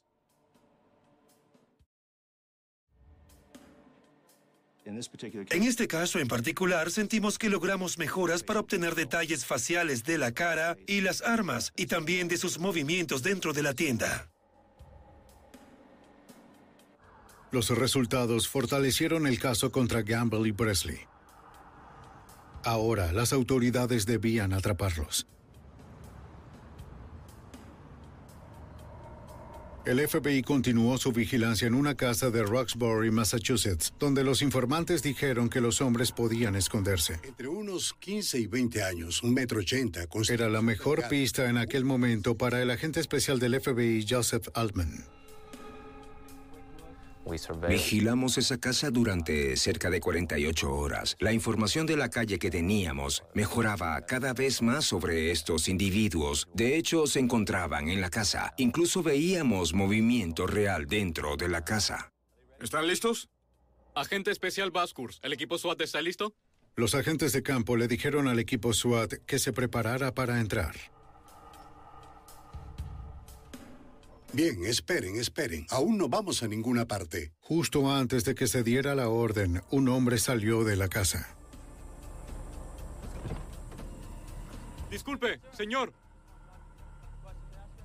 ¿Cómo está? Los agentes pensaron que era el tío de Campbell. En relación a un caso. ¿Es Sabían que estaba en libertad condicional por un delito grave. ¿Qué ocurre? ¿Hice algo? Al aceptar la libertad condicional, una persona renuncia a sus derechos de la cuarta enmienda. Se puede detener y requisar en cualquier momento. ¿De qué se trata? Este es el procedimiento, ¿está bien? No me importa tu primo. ¡Un arma! Los agentes encontraron una pistola. Era una de las armas que fueron robadas en el robo de Alabama, una de las 32 armas sustraídas. Nos dijo que los sujetos ya no estaban en esa casa. Sin embargo, sentimos que como él estaba relacionado con los sujetos y tenía un arma robada, no podíamos considerar esa información como de valor. Así que el equipo SWAT siguió adelante e hizo la incursión. Gamble y Presley habían asegurado nunca ser capturados con vida, por lo que el equipo SWAT se preparó para un tiroteo. Adelante. Sentimos que la única forma de hacerlo salir de la casa era por medio de la fuerza. ¡Paso libre! ¡Avancen! ¡Avancen! El equipo táctico de arrestos barrió la casa, revisando cada habitación a medida que avanzaban. Está bien. Despejado, despejado. Despejado, despejado, despejado. Despejado. Vamos. Está bien, está bien. No había nadie adentro.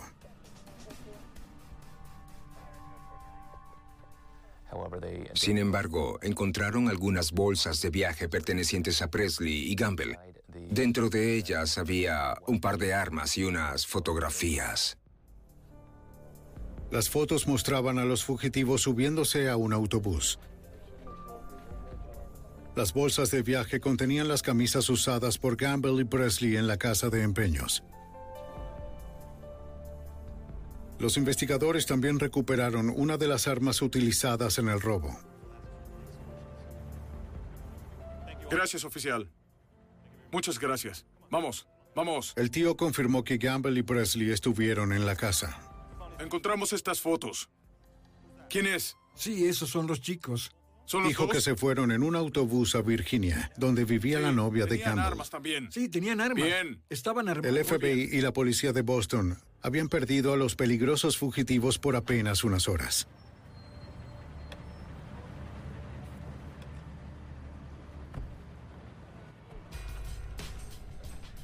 ¡Policía! El 5 de agosto de 1996, los fugitivos la Samuel Gamble y Marcus Presley eludieron a un equipo de arresto en Boston. Despejado. Encontramos estas fotos. Un tío les dijo a los agentes que los hombres se habían ido a Virginia, donde uno tenía una novia, pero no sabía dónde con exactitud. Bien, es suficiente, gracias. Para estrechar la búsqueda, el FBI obtuvo los registros telefónicos de las casas en Boston, donde los sospechosos podían haberse quedado. Por casi 48 horas, los agentes revisaron los registros en busca de números comunes. Según el agente especial del FBI, Joseph Altman, encontraron uno. Encontramos un número de teléfono común que apareció casi dos meses y medio antes de los asesinatos y cerca de una semana después de esos crímenes. El número era del área de Norfolk, Virginia. Los agentes de Boston contactaron a la oficina de campo de Norfolk del FBI. El 8 de agosto, el agente especial John Harley recibió noticias de Boston para detener a los jóvenes fugitivos. La juventud puede ser un factor para hacer que alguien sea un poco más impredecible.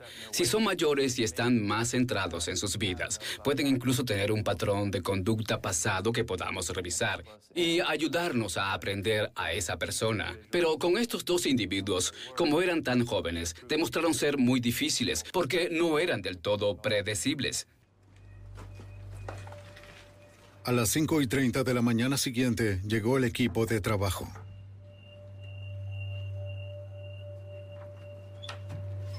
¿Estás solo aquí? Sí. Un individuo se acercó a la puerta y al principio no estábamos seguros de que coincidiera con la descripción o no. Procedimos y lo detuvimos allí en la puerta. Y le preguntamos si podíamos revisar su apartamento. En ese momento dijo que podíamos. ¿Ves a estos sujetos? ¿Los has visto antes? El residente reconoció las fotografías de los sospechosos.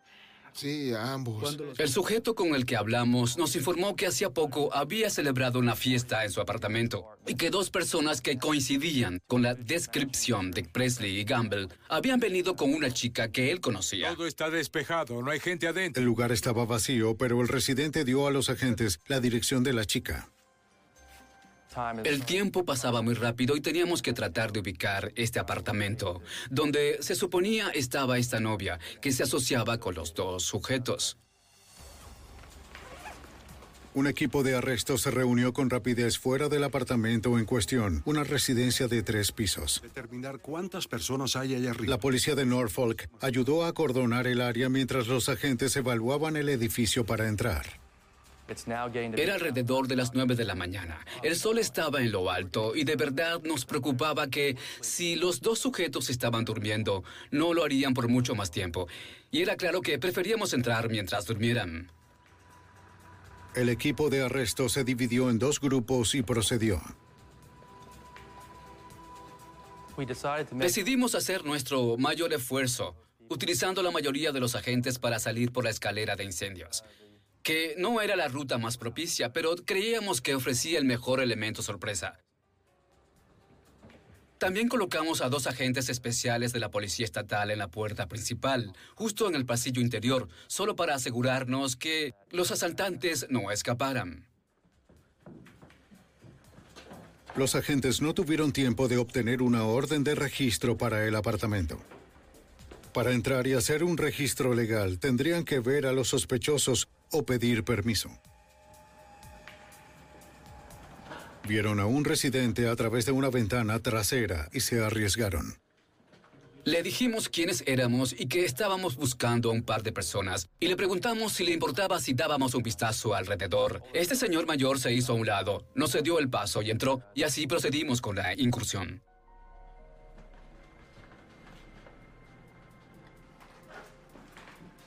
Encontraron a Presley primero.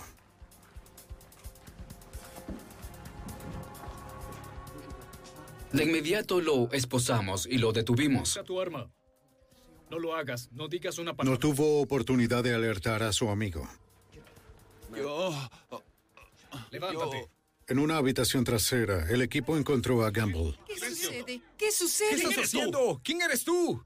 Los agentes identificaron a Presley y a Gamble a partir de unas fotografías No soy yo. y los pusieron bajo arresto. Solo confiesa. El cuerpo de alguaciles de Estados Unidos trasladó a los fugitivos de regreso al condado de Shelby, Alabama. Cuando fue interrogado en la cárcel del condado, la Samuel Gamble culpó a Presley por los asesinatos. Cuando hablaron con Marcus Presley, él tenía una historia diferente. Cada uno creyó haber destruido la cinta de vigilancia. Tanto Presley como Gamble pensaban que no había quedado nadie vivo del robo que pudiera decir con exactitud lo que sucedió. Continuaron echándose la culpa mutuamente y decían que el otro lo hizo, o decían que lo hizo otra persona. Hasta que vieron la cinta de video. Una vez que vieron la cinta de video, se dieron cuenta de que ya no podían mentir sobre eso, que los habían captado en plena ejecución. Y entonces cambió el rumbo de la conversación. Al final, Marcus Presley, después de negarlo y señalar a otras personas, confesó y dijo que sí había cometido el asesinato. Presley también confesó otro crimen. Bien. Él había sido el asesino de la gasolinera en Birmingham. Dijo que pensó que el cajero tenía un arma y le disparó. ¡Deja de jugar! En 1997, los tres sospechosos tuvieron juicios separados. Por su participación, Stephen Mackenzie recibió 50 años. Un jurado de Alabama condenó a la Samuel Gamble por asesinato capital y lo condenó a muerte por formar parte de los asesinatos de la casa de empeño. Marcus Presley recibió pena de muerte por matar al cajero de la gasolinera. Otro jurado lo condenó a muerte por segunda vez por asesinar a los empleados de la casa de empeño. Cuando los jurados vieron esa cinta, se sorprendieron. Las personas están acostumbradas a ver violencia en televisión y la hemos visto tanto que nos es indiferente. Se nos vuelve algo totalmente común.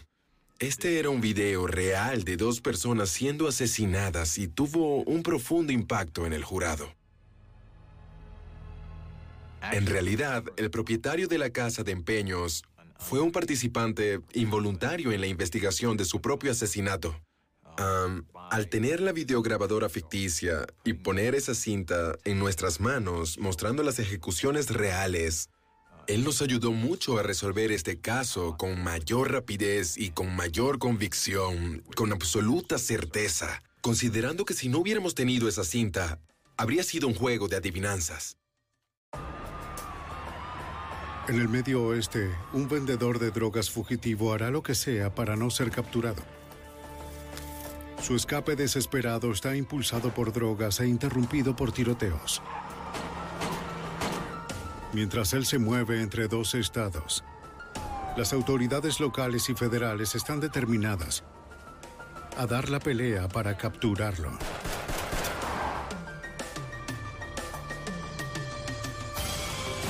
La evidencia se acumula, no hay sospechosos evidentes. Asesino serial en fuga. Ted Kaczynski es arrestado.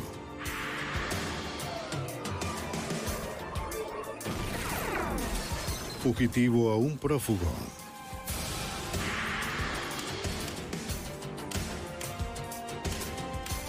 Los archivos del FBI. Cuando las fuerzas policiales se convierten en objetivos, nadie está a salvo. Cuando un vendedor de metanfetaminas empezó a dispararle a los policías, fue necesario más que la policía para detenerlo. Soy Jim Kallstrom, exdirector del FBI en Nueva York.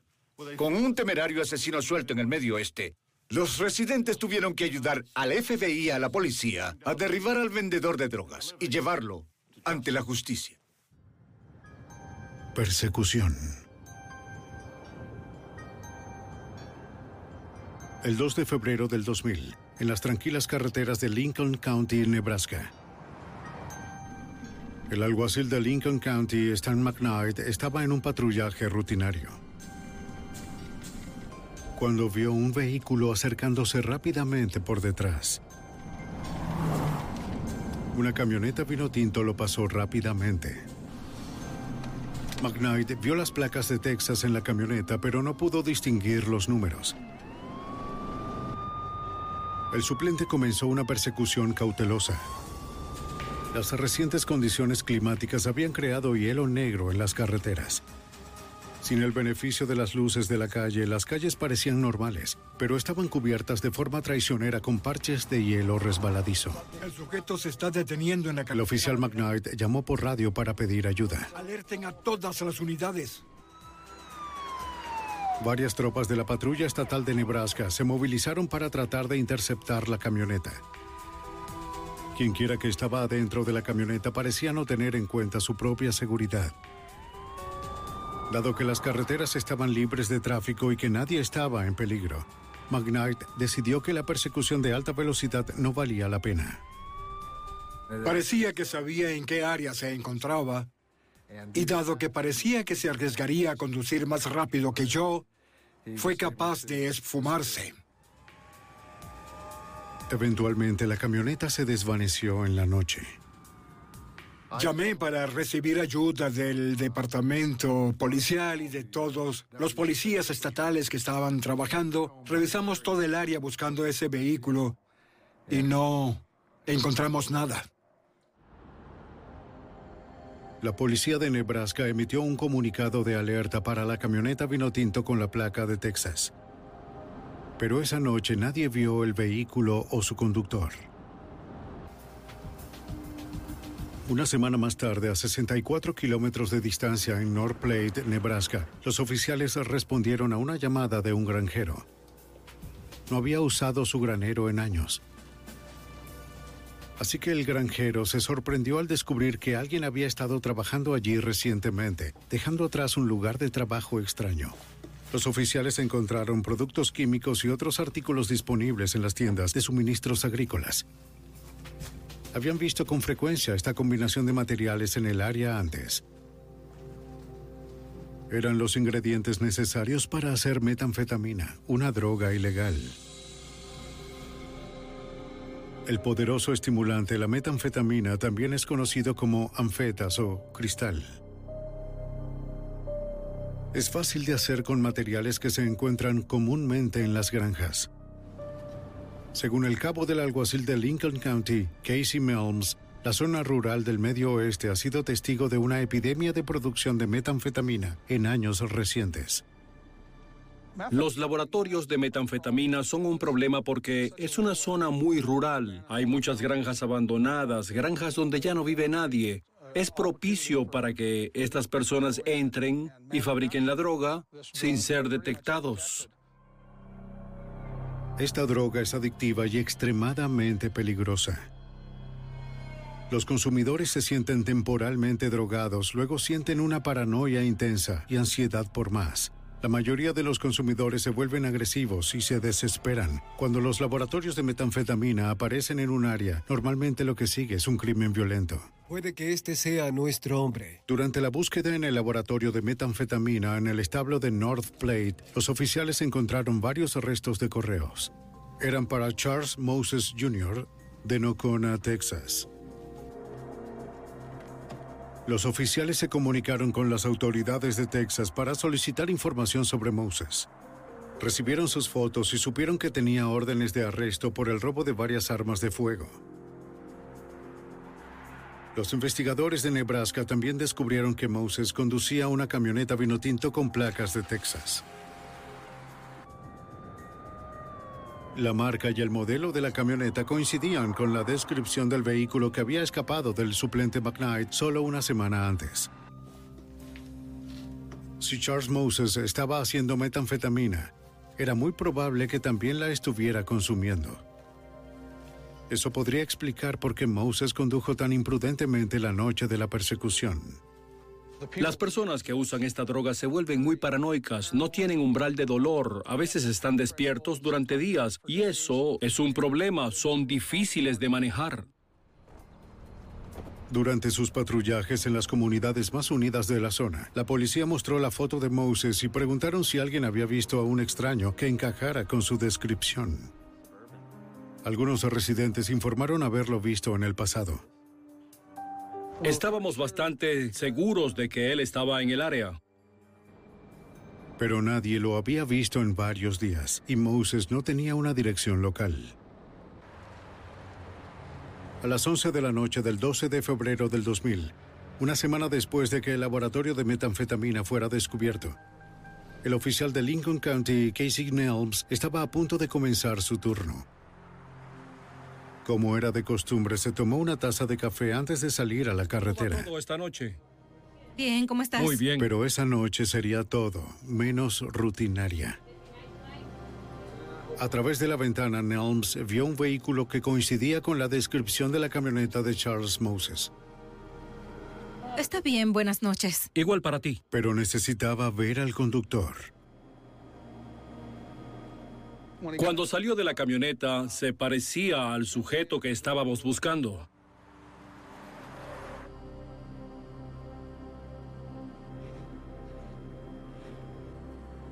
La camioneta tenía placa de Texas. 7 a 1, 61089, estacionamiento de par. Nelms salió para verificar la identificación del hombre. Pero este habló primero. ¿Cómo son las carreteras por acá? Son resbaladizas. ¿A dónde vas? Solo... Voy a salir por ahí, solo salir. ¿Tienes alguna identificación que pueda ver, por favor? Me acerqué a él y le pregunté dónde estaba, a dónde iba y qué estaba haciendo. Le pedí su identificación y cuando me la entregó, el nombre en la licencia de conducir era Charles Moses. ¡Ey, estás bajo arresto! Realmente esperaba que una vez que lograra retenerlo en el vehículo iba a ser capaz de sacarlo del vehículo sin ningún problema y arrestarlo, pero él era realmente muy fuerte. Simplemente no podía hacer nada con él, solo seguir forcejeando para tratar de mantener el arma lejos de mi cara. Moses disparó.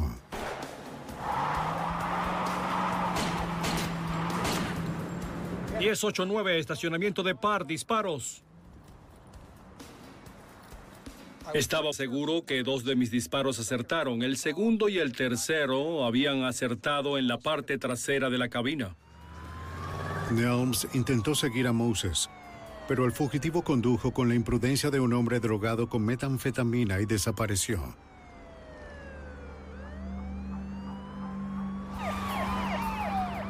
Los oficiales de la patrulla estatal de Nebraska escucharon el llamado de Nelms y se unieron a la búsqueda del posible asesino de policías.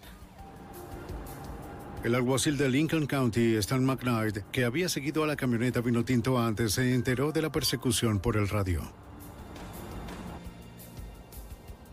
Necesitaba ubicarse en un lugar donde pudiese interceptar a Moses.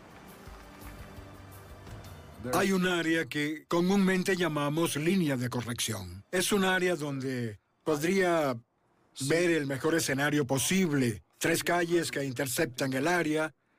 Y yo estaba en la central. Podía ver delante y detrás de mí. McKnight se mantuvo en la oscuridad esperando estar en el lugar correcto. Después de unos 10 o 15 minutos de estar sentado allí, se aproximó un vehículo desde el oeste en la misma intersección de la carretera en la que yo estaba. Y cuando llegaron a la parte delantera de mi vehículo, encendí mis faros y vi que el vehículo era idéntico al que había visto hace menos de dos semanas. Viajaba entre 100 y 120 kilómetros por hora. Era difícil verlo debido a las condiciones nocturnas. Entonces, rápidamente se salió de mi alcance.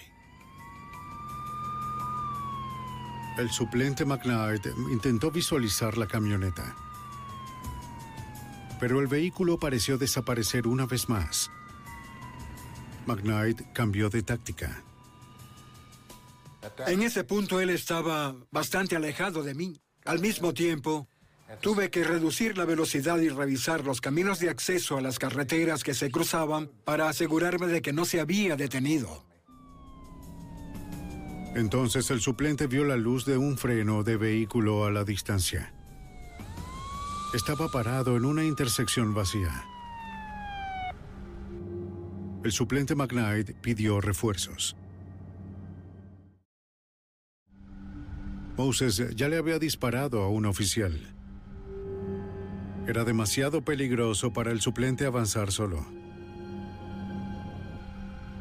Esperó a los oficiales de refuerzo.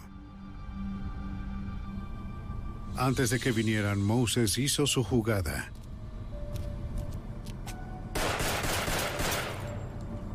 Una bala entró en la cabeza de McKnight. Otra bala le atravesó la mano.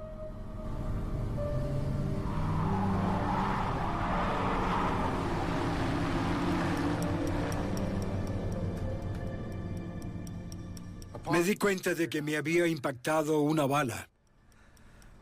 Iba a intentar llamar al resto de los oficiales para informarles lo que estaba sucediendo, pero cuando alcancé el micrófono no pude hablar. Mi boca estaba llena de sangre y estaba empezando a ahogarme. Así que toqué a mi alrededor y encontré algunas servilletas en el asiento y me las metí en la boca para hacer que la sangre saliera. Las escupí y luego pude hablar y decirles que me habían disparado y que el sujeto se había ido hacia la izquierda y lo iba a perseguir. A pesar de sus lesiones, el suplente McKnight no iba a renunciar a la persecución. El viento entraba a través de los orificios del parabrisas soplando vidrios por todas partes. Mi ojo izquierdo estaba completamente cerrado por la sangre, mi ojo derecho estaba parpadeando, pero aún podía ver lo suficiente para seguir por la carretera. Basados en las coordenadas de radio de McKnight, varios equipos de patrulleros de la Patrulla Estatal de Nebraska se dirigieron hacia las posiciones de vigilancia en el área. Condujeron con sus faros y luces apagadas para no alertar a Moses. Patrulleros en dos autos se posicionaron en una carretera oscura del condado y esperaron.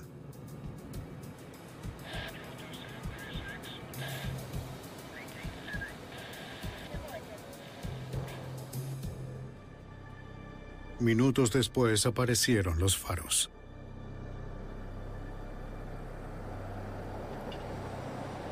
Era Moses.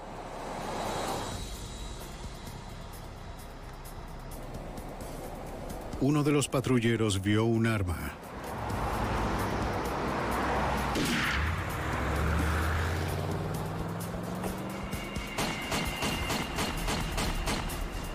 Después de dispararle un cartucho completo a Moses, el patrullero se dio cuenta de que una bala había atravesado su chaleco antibalas. Estaba perdiendo sangre rápidamente. La herida en el pecho parecía ser potencialmente mortal. Necesitamos un médico. Pidieron una ambulancia de un hospital a decenas de kilómetros de distancia. Oficial caído.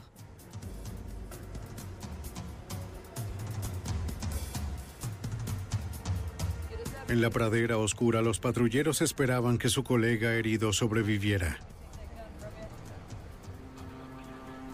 En un escape frenético, Charles Moses le había disparado a un alguacil y a un policía estatal. Aunque estaba gravemente herido, el oficial McKnight continuó persiguiendo a Moses, un hombre dispuesto a matar para seguir huyendo. En febrero del 2000, las autoridades de Nebraska se enfrentaron a Charles Moses, un fugitivo de Texas sospechoso de dirigir un laboratorio de metanfetamina. En su escape condujo a la policía a una persecución de alta velocidad, disparándole a un alguacil en la cabeza y a un policía estatal en el pecho, antes de desaparecer en la noche. Los paramédicos estabilizaron al patrullero herido. Luego lo transportaron a la sala de emergencias más cercana. Para ayudar a procesar la escena del crimen estaba el sargento de la patrulla estatal de Nebraska, Lynn Williams. Aseguramos el área y luego nuestra mayor preocupación era obviamente la recopilación de pruebas. La pistola de servicio del patrullero, su derecho de porte y la funda de la pistola, casquillos usados que aún estaban en la escena. Tomamos fotografías de 35 milímetros y grabamos en video la escena.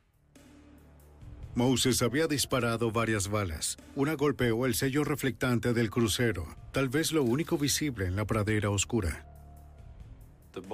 La bala había atravesado la puerta de la patrulla del oficial. Impactó al oficial en el abdomen perforando su chaleco antibalas y pasó a través de su cuerpo. Para superar esa protección, el arma que Moses usó contra la policía tenía que ser una poderosa. Era obvio que se trataba de un rifle de alta potencia. Estábamos buscando una especie de rifle de asalto, algo de gran calibre y alta potencia. La policía estatal llevó los casquillos de bala restantes a su laboratorio de balística para analizarlas. Los técnicos examinaron el tamaño, el peso y la composición del metal de los casquillos. Determinaron que eran redondas y de alta velocidad, probablemente disparadas desde un rifle de asalto militar SKS de 7, 6 o 2, armamento mortal diseñado para personal militar entrenado, algo muy peligroso en manos de un criminal.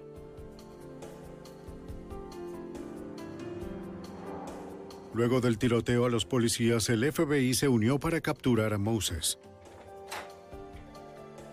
El agente especial Ron Rawalt tomó la llamada en la normalmente tranquila agencia residencial del FBI en North Platte, Nebraska. Nuestro grupo de trabajo se encarga principalmente del área de delitos de cuello blanco y no es muy común que nos llamen para ayudar en las investigaciones de actividades delictivas violentas. El agente Rawalt reunió información para obtener una fuga ilegal y así evitar una orden judicial contra Moses. En este caso particular, anticipamos que Moses dejaría el estado de Nebraska después de que huyó de su arresto y que el FBI podría ayudar a localizarlo.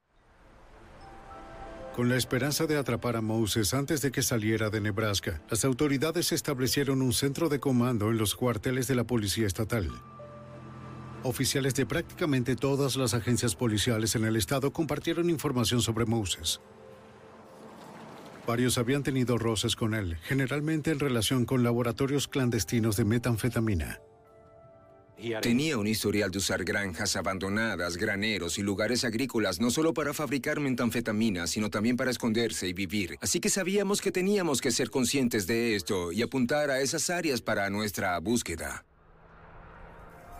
Cientos de vehículos de la policía en todo el estado se movilizaron con los oficiales en busca de cualquier señal de Charles Moses o de su camioneta vino tinto.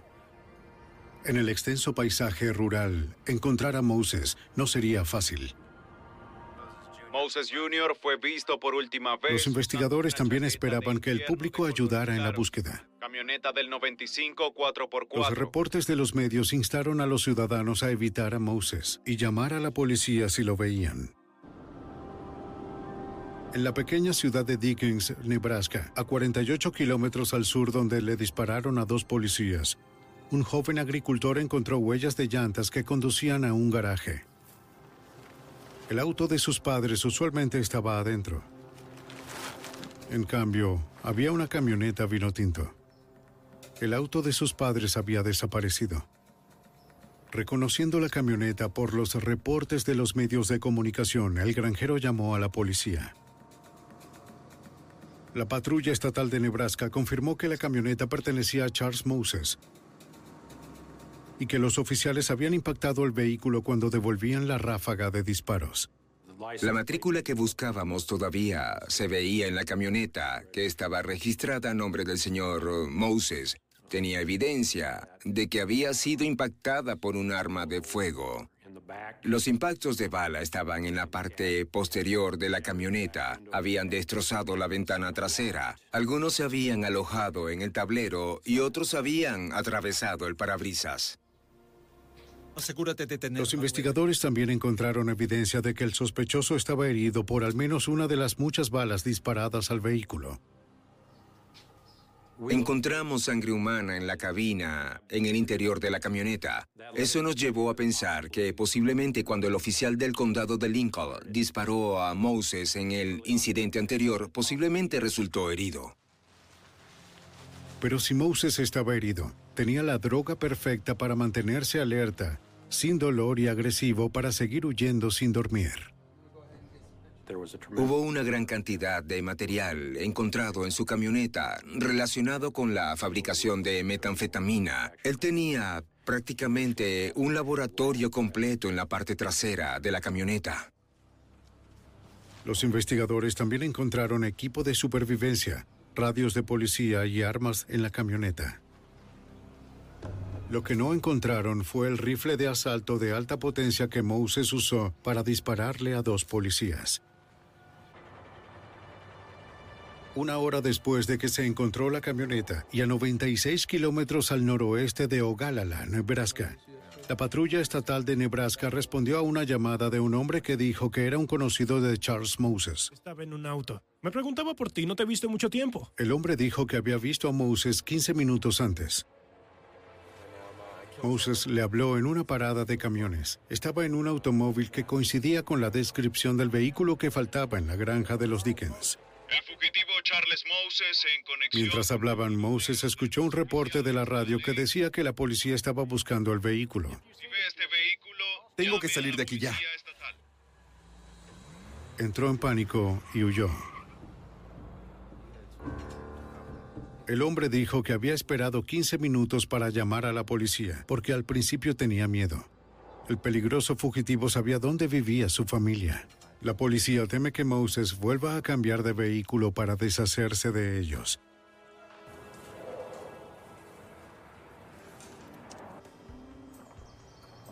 Dos horas después del último avistamiento y a 20 kilómetros al sur de la parada de camiones de Paxton, Nebraska, un granjero notó huellas de neumáticos recientes fuera de una casa en la granja de su familia, una casa que estaba cerrada y sin uso. Llamó a su familia para preguntar si alguien había estado en la casa. No lo habían hecho, pero le contaron sobre los reportes de advertencia de un fugitivo peligroso en el área. Dijeron que debía abandonar el lugar inmediatamente. Un familiar al teléfono escuchó al granjero hablando con alguien.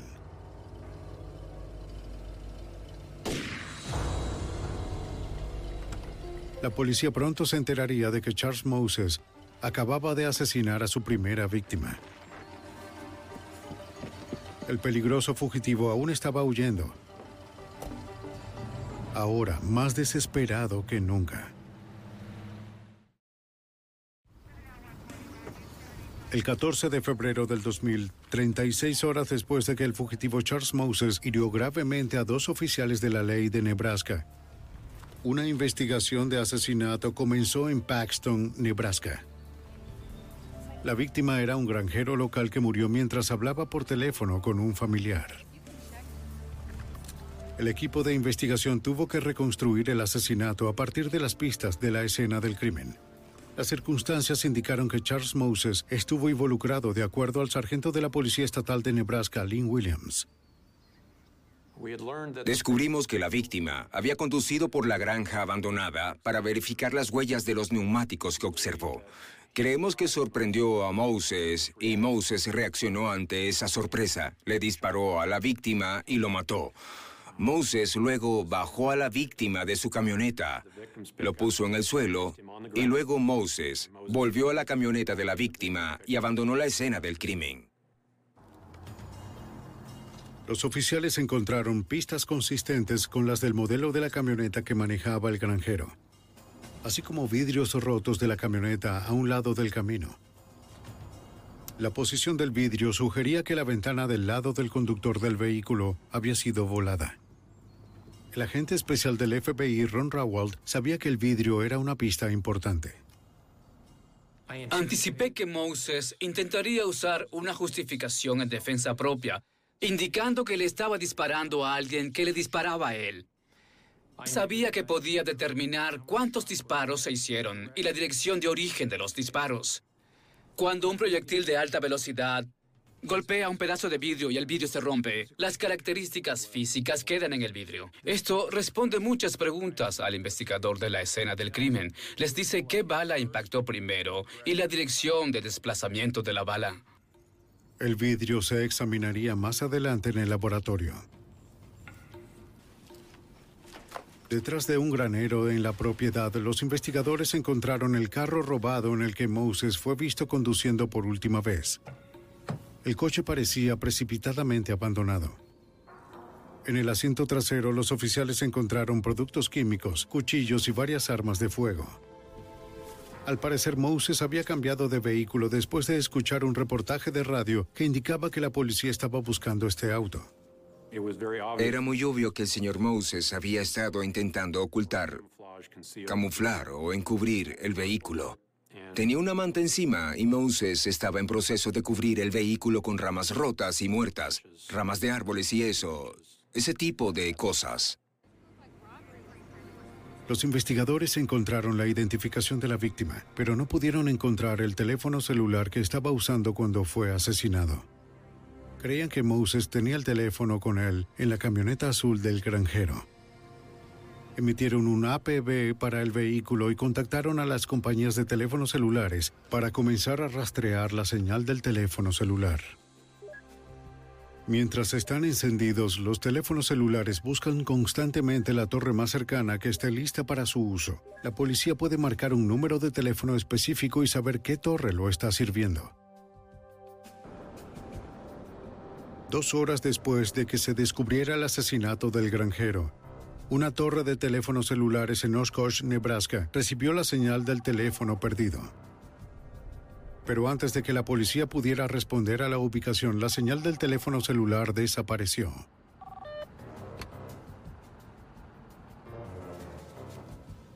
El FBI también estudió los fragmentos de vidrio de la escena del crimen de la granja. Pude determinar que una bala había sido disparada desde afuera hacia dentro de la camioneta y que la bala atravesó el vehículo. Mi investigación, además, reveló que no hubo disparos desde el interior de la camioneta. Esto no fue en defensa propia. Fue un asesinato. Mira esto. Con el asesinato del granjero y el robo de su camioneta, el FBI emitió otra orden federal contra Charles Moses.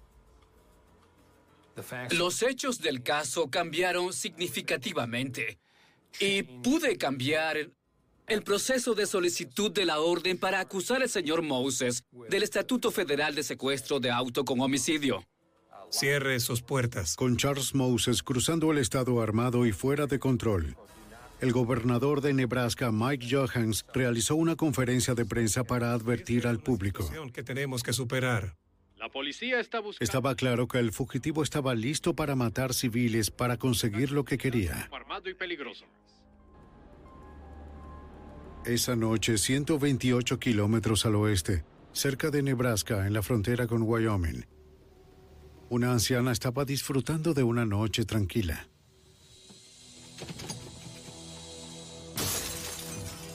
Oyó a alguien irrumpir a través de una puerta.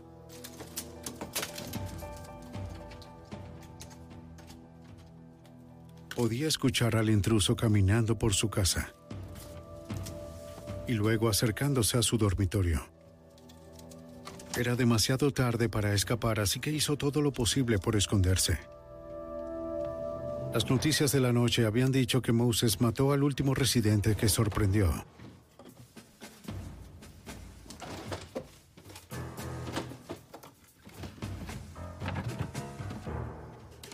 Sonaba como si estuviera buscando algo.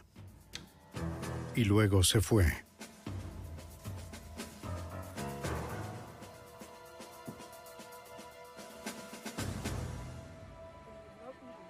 La señora no sufrió daños y llamó a la policía desde la casa de un vecino. Explicó que jamás vio la cara del hombre. Pero oficiales de Scott Bluff del Departamento del Alguacil de Nebraska encontraron pistas de neumáticos consistentes con los de la camioneta robada al granjero asesinado. También recuperaron vidrios automotrices cerca del neumático izquierdo. Su posición sugería que venía de la ventana del lado del conductor. Los investigadores de la ventana creían que Moses disparó hacia afuera cuando mató al granjero. Los oficiales locales contactaron al FBI para informarle sobre el reciente descubrimiento. Por los hechos del caso y el tipo de cristal que quedó en la escena del crimen, era obvio que Moses había estado involucrado en este robo y que viajaba en dirección hacia el oeste. Moses, y tenemos su descripción. Con Charles Moses, quien se cree que está cerca de la frontera occidental de Nebraska, el FBI notificó a las agencias legales de Wyoming que su asesino podría estar en camino. La pequeña ciudad de Lusk, Wyoming, está a 32 kilómetros de la frontera de Nebraska.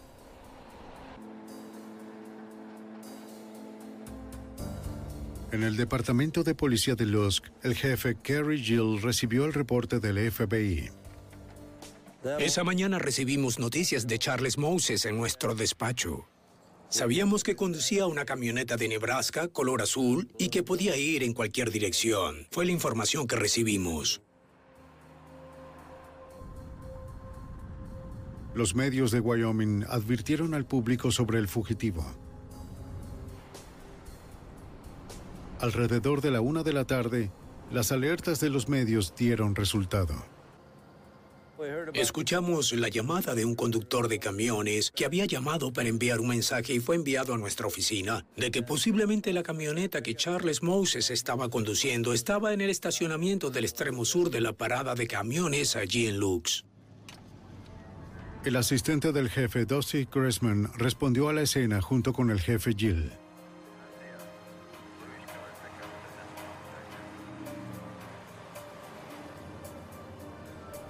Varios vehículos en el estacionamiento concordaban con la descripción.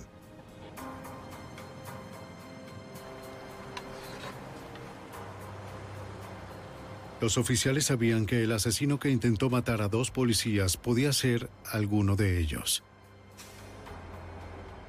Estábamos mirando las matrículas. Vimos una camioneta azul que coincidía con la descripción. La matrícula coincidía. Era la camioneta. Decidimos intentar bloquearlo al tener la oportunidad. Los oficiales se acercaron desde direcciones opuestas.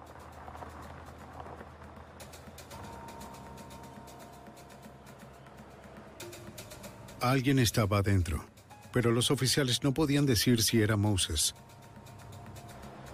La ventana del lado del conductor de la camioneta parecía faltar.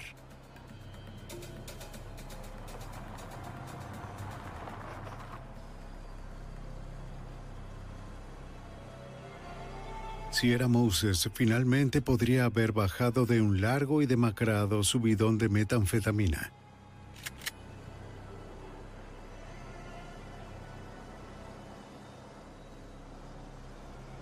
El jefe Jill pidió refuerzos y esperó a que llegaran más unidades. Creo que este es el vehículo que estamos buscando. Entonces el conductor se despertó. Se está despertando. Va a huir. Pero el asistente del jefe, Chrisman, no podía arriesgarse a disparar porque desde su perspectiva no pudo ver lo suficiente como para estar absolutamente seguro de que era Moses. Significaba otra persecución. Nuestro temor durante la persecución fue cuando Moses giró hacia la calle principal y se dirigió a través de nuestro distrito comercial a una alta velocidad, y también el temor de poder perderlo una vez que atravesara los límites de la ciudad y se dirigiera al norte por la autopista 85. Semanas después de que la ola violenta de Charles Moses comenzó, la policía una vez más lo tuvo en la mira. Después de eludir a las autoridades de Nebraska y al FBI, el presunto asesino Charles Moses había atravesado Lusk, Wyoming.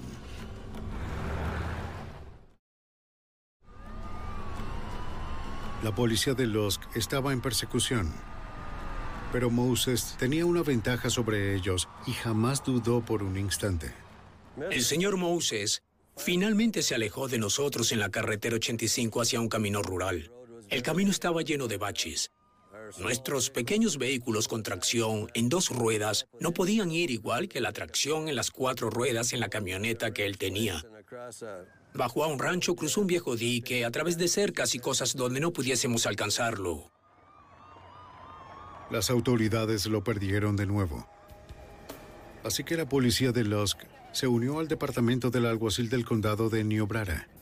El alguacil Samuel Reed ayudó a diseñar un perímetro de 20 kilómetros para contener a Moses. El perímetro era un área muy grande. Fuimos afortunados de una manera. Se estableció en más o menos el medio de tres de las principales autopistas y tuvimos otra carretera del condado que la diseccionó básicamente en el medio. Pero no podían apresurarse.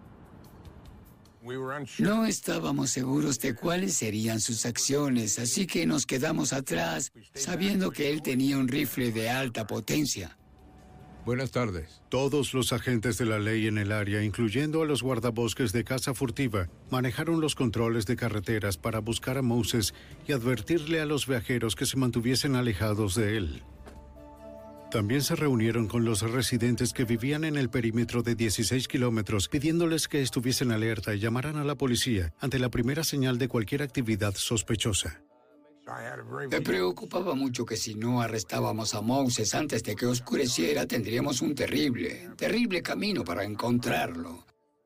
Conocí a la gente del rancho que estaba allí. Estaba muy preocupado por la seguridad de ellos en el caso de que él entrara a la casa a punta de pistola, los tomara como rehenes, le disparase, tomara un vehículo y saliera del área. Aunque Moses estaba en algún lugar dentro del perímetro de 16 kilómetros, el terreno hacía que fuera demasiado peligroso para los oficiales ir a pie sin ninguna armadura corporal y entrenamiento táctico, serían vulnerables a una emboscada o un ataque de francotiradores. Para los oficiales entrar allí hubiera sido extremadamente difícil. Hay muchos arroyos profundos, pinos, barrancos en los que podrían caerse. Habría sido muy, muy, muy difícil entrar allí y encontrarlo. Gracias. El agente especial Ron Rawalt ayudó a las autoridades de Wyoming con los recursos federales del FBI. La oficina del FBI en Wyoming trajo dos aeronaves para ayudar en la búsqueda de las carreteras estatales y rurales que intentaban ubicar el vehículo en el que estaba Moses. Volando un patrón de cuadrícula sobre el área, una de las aeronaves vio la camioneta donde Moses fue visto conduciendo por última vez. Parecía que estaba atrapado en un barranco. Un equipo SWAT de la Patrulla Estatal de Nebraska fue trasladado en avión a la zona. Moses estaba armado con un rifle de alta potencia. El equipo SWAT tuvo que moverse con cautela, hombre por hombre. Un fugitivo agresivo bajo efectos de drogas poderosas podría estar detrás de cualquier árbol listo para matar. Se colocaron por encima de la camioneta. Pero no tenían una visión de Charles Moses.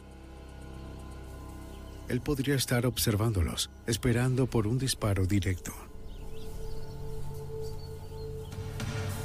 habían comenzado su búsqueda desde la camioneta. Para aturdir y distraer a cualquiera que estuviera cerca, dispararon una granada de percusión. ¡Muévanse, muévanse!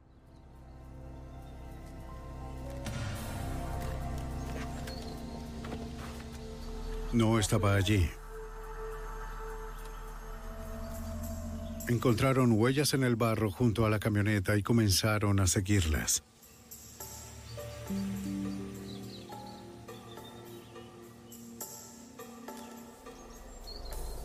Pero entre los árboles las huellas desaparecieron.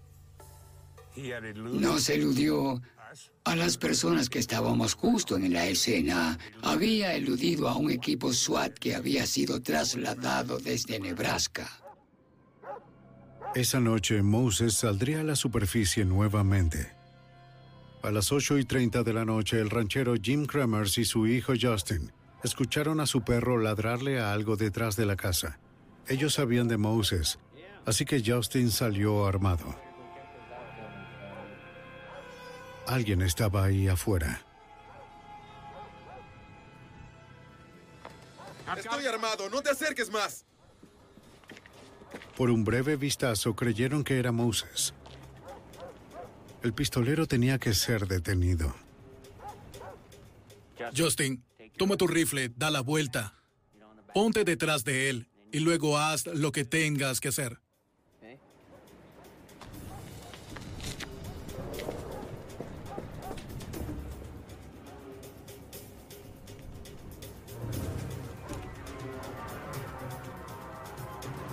Kremers estaba desarmado en un enfrentamiento con un fugitivo desesperado que nunca había dudado en usar la violencia.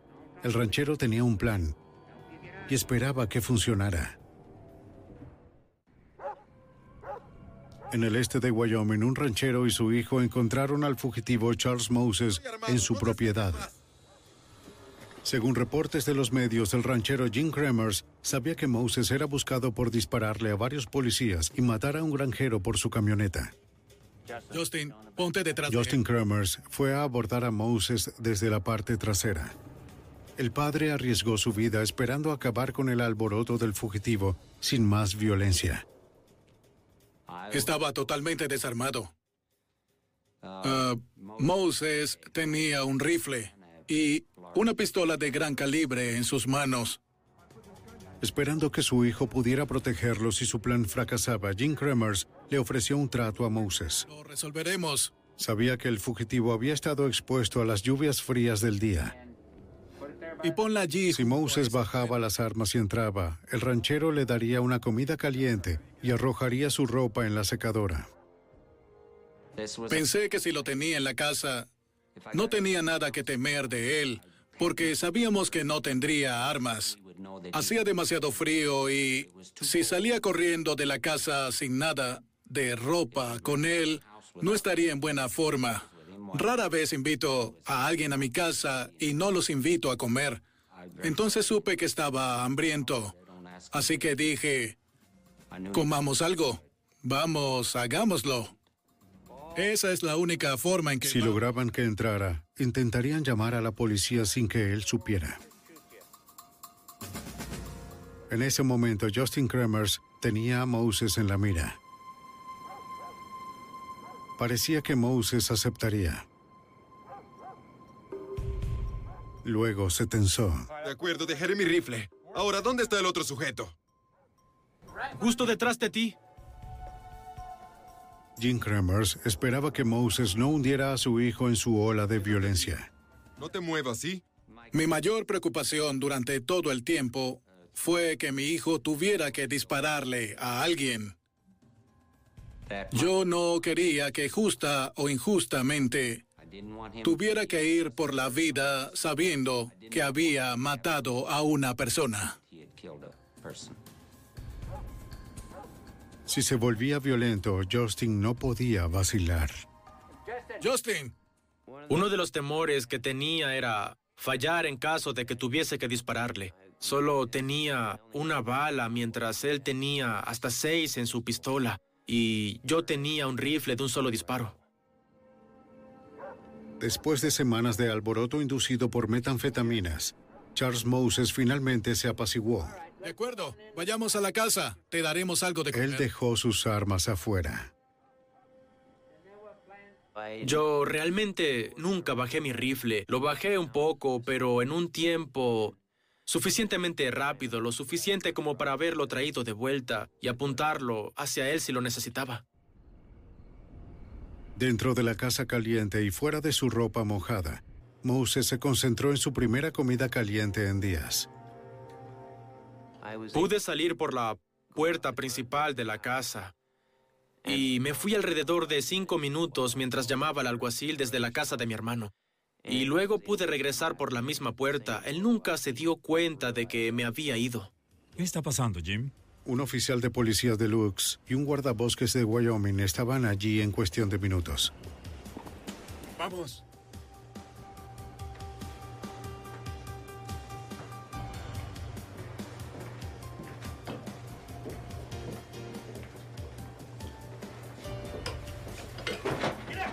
Vamos, abajo, abajo, abajo.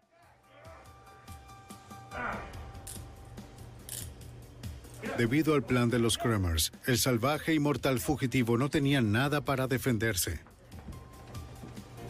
Después de una asombrosa persecución a lo largo de cientos de kilómetros, repleta de robos, hurtos de autos, tiroteos y asesinatos, Charles Moses Jr. finalmente estaba bajo custodia policial. Como ellos suponían, Moses había sido herido por los oficiales de Nebraska. ¡Vamos! En un hospital de Cheyenne, Wyoming, Moses fue tratado por una herida de bala en el hombro, deshidratación y agotamiento. Las drogas que había consumido y la persecución implacable de la policía lo habían llevado al borde. El agente especial del FBI, Ron Rawalt, hizo los arreglos para que Moses fuera transportado de regreso a Nebraska. La mañana después del arresto, cuando fui a Cheyenne, Wyoming, me llevé a un teniente de la patrulla estatal de Nebraska y al oficial Casey Nels conmigo, el individuo que había intentado iniciar el arresto originalmente. El propósito de llevarme a estos dos individuos conmigo fue que cuando regresara a Nebraska con Moses, los dos individuos podrían cumplir las respectivas órdenes de arresto que llevaban. El teniente de la patrulla arrestó a Moses por violar la ley y dispararle a un patrullero de la estatal de Nebraska. Y Casey Nels arrestó a Moses por el asesinato del granjero y por dispararles a dos oficiales del condado de Lincoln. Moses inicialmente se opuso a los cargos en su contra. Pero cuando lo confrontaron con balística y otras pruebas forenses, se declaró culpable para evitar la pena de muerte. Charles Moses Jr. se declaró culpable de asesinato en segundo grado y dos cargos de delitos contra un oficial de policía. Fue condenado a 190 años en prisión. El patrullero estatal al que Moses le disparó regresó a servicio ligero en junio de 2000. Moses también le disparó al alguacil del condado de Lincoln, Stan McKnight, en la cabeza y la mano. Pasó casi dos meses en el hospital. Jamás dispuesto a rendirse, McKnight estaba decidido a regresar a su patrulla regular.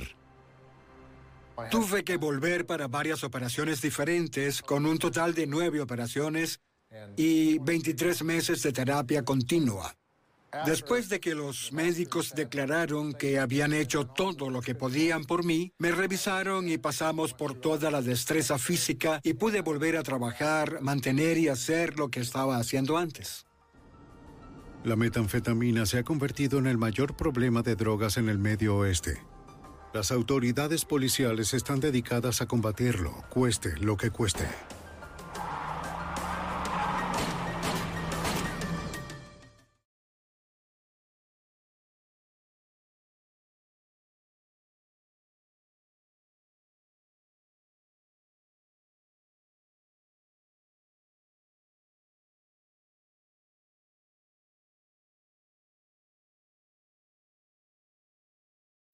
When you need mealtime inspiration, it's worth shopping Kroger, where you'll find over 30,000 mouthwatering choices that excite your inner foodie. And no matter what tasty choice you make, you'll enjoy our everyday low prices, plus extra ways to save, like digital coupons worth over $600 each week. You can also save up to $1 off per gallon at the pump with fuel points. More savings and more inspiring flavors make shopping Kroger worth it every time. Kroger, fresh for everyone. Fuel restrictions apply. ¿Quieres regalar más que flores este Día de las Madres? The Home Depot te da una idea. Pasa más tiempo con mamá plantando flores coloridas, con macetas y tierra de primera calidad para realzar su jardín. Así sentirá que es su día todos los días. Llévate tierra para macetas Bigoro por solo $8.97 y crece plantas fuertes y saludables dentro y fuera de casa. Recoge en tienda y sigue cultivando más momentos con mamá en The Home Depot. Haces más, logras más. Más detalles en homedepot.com diagonal delivery.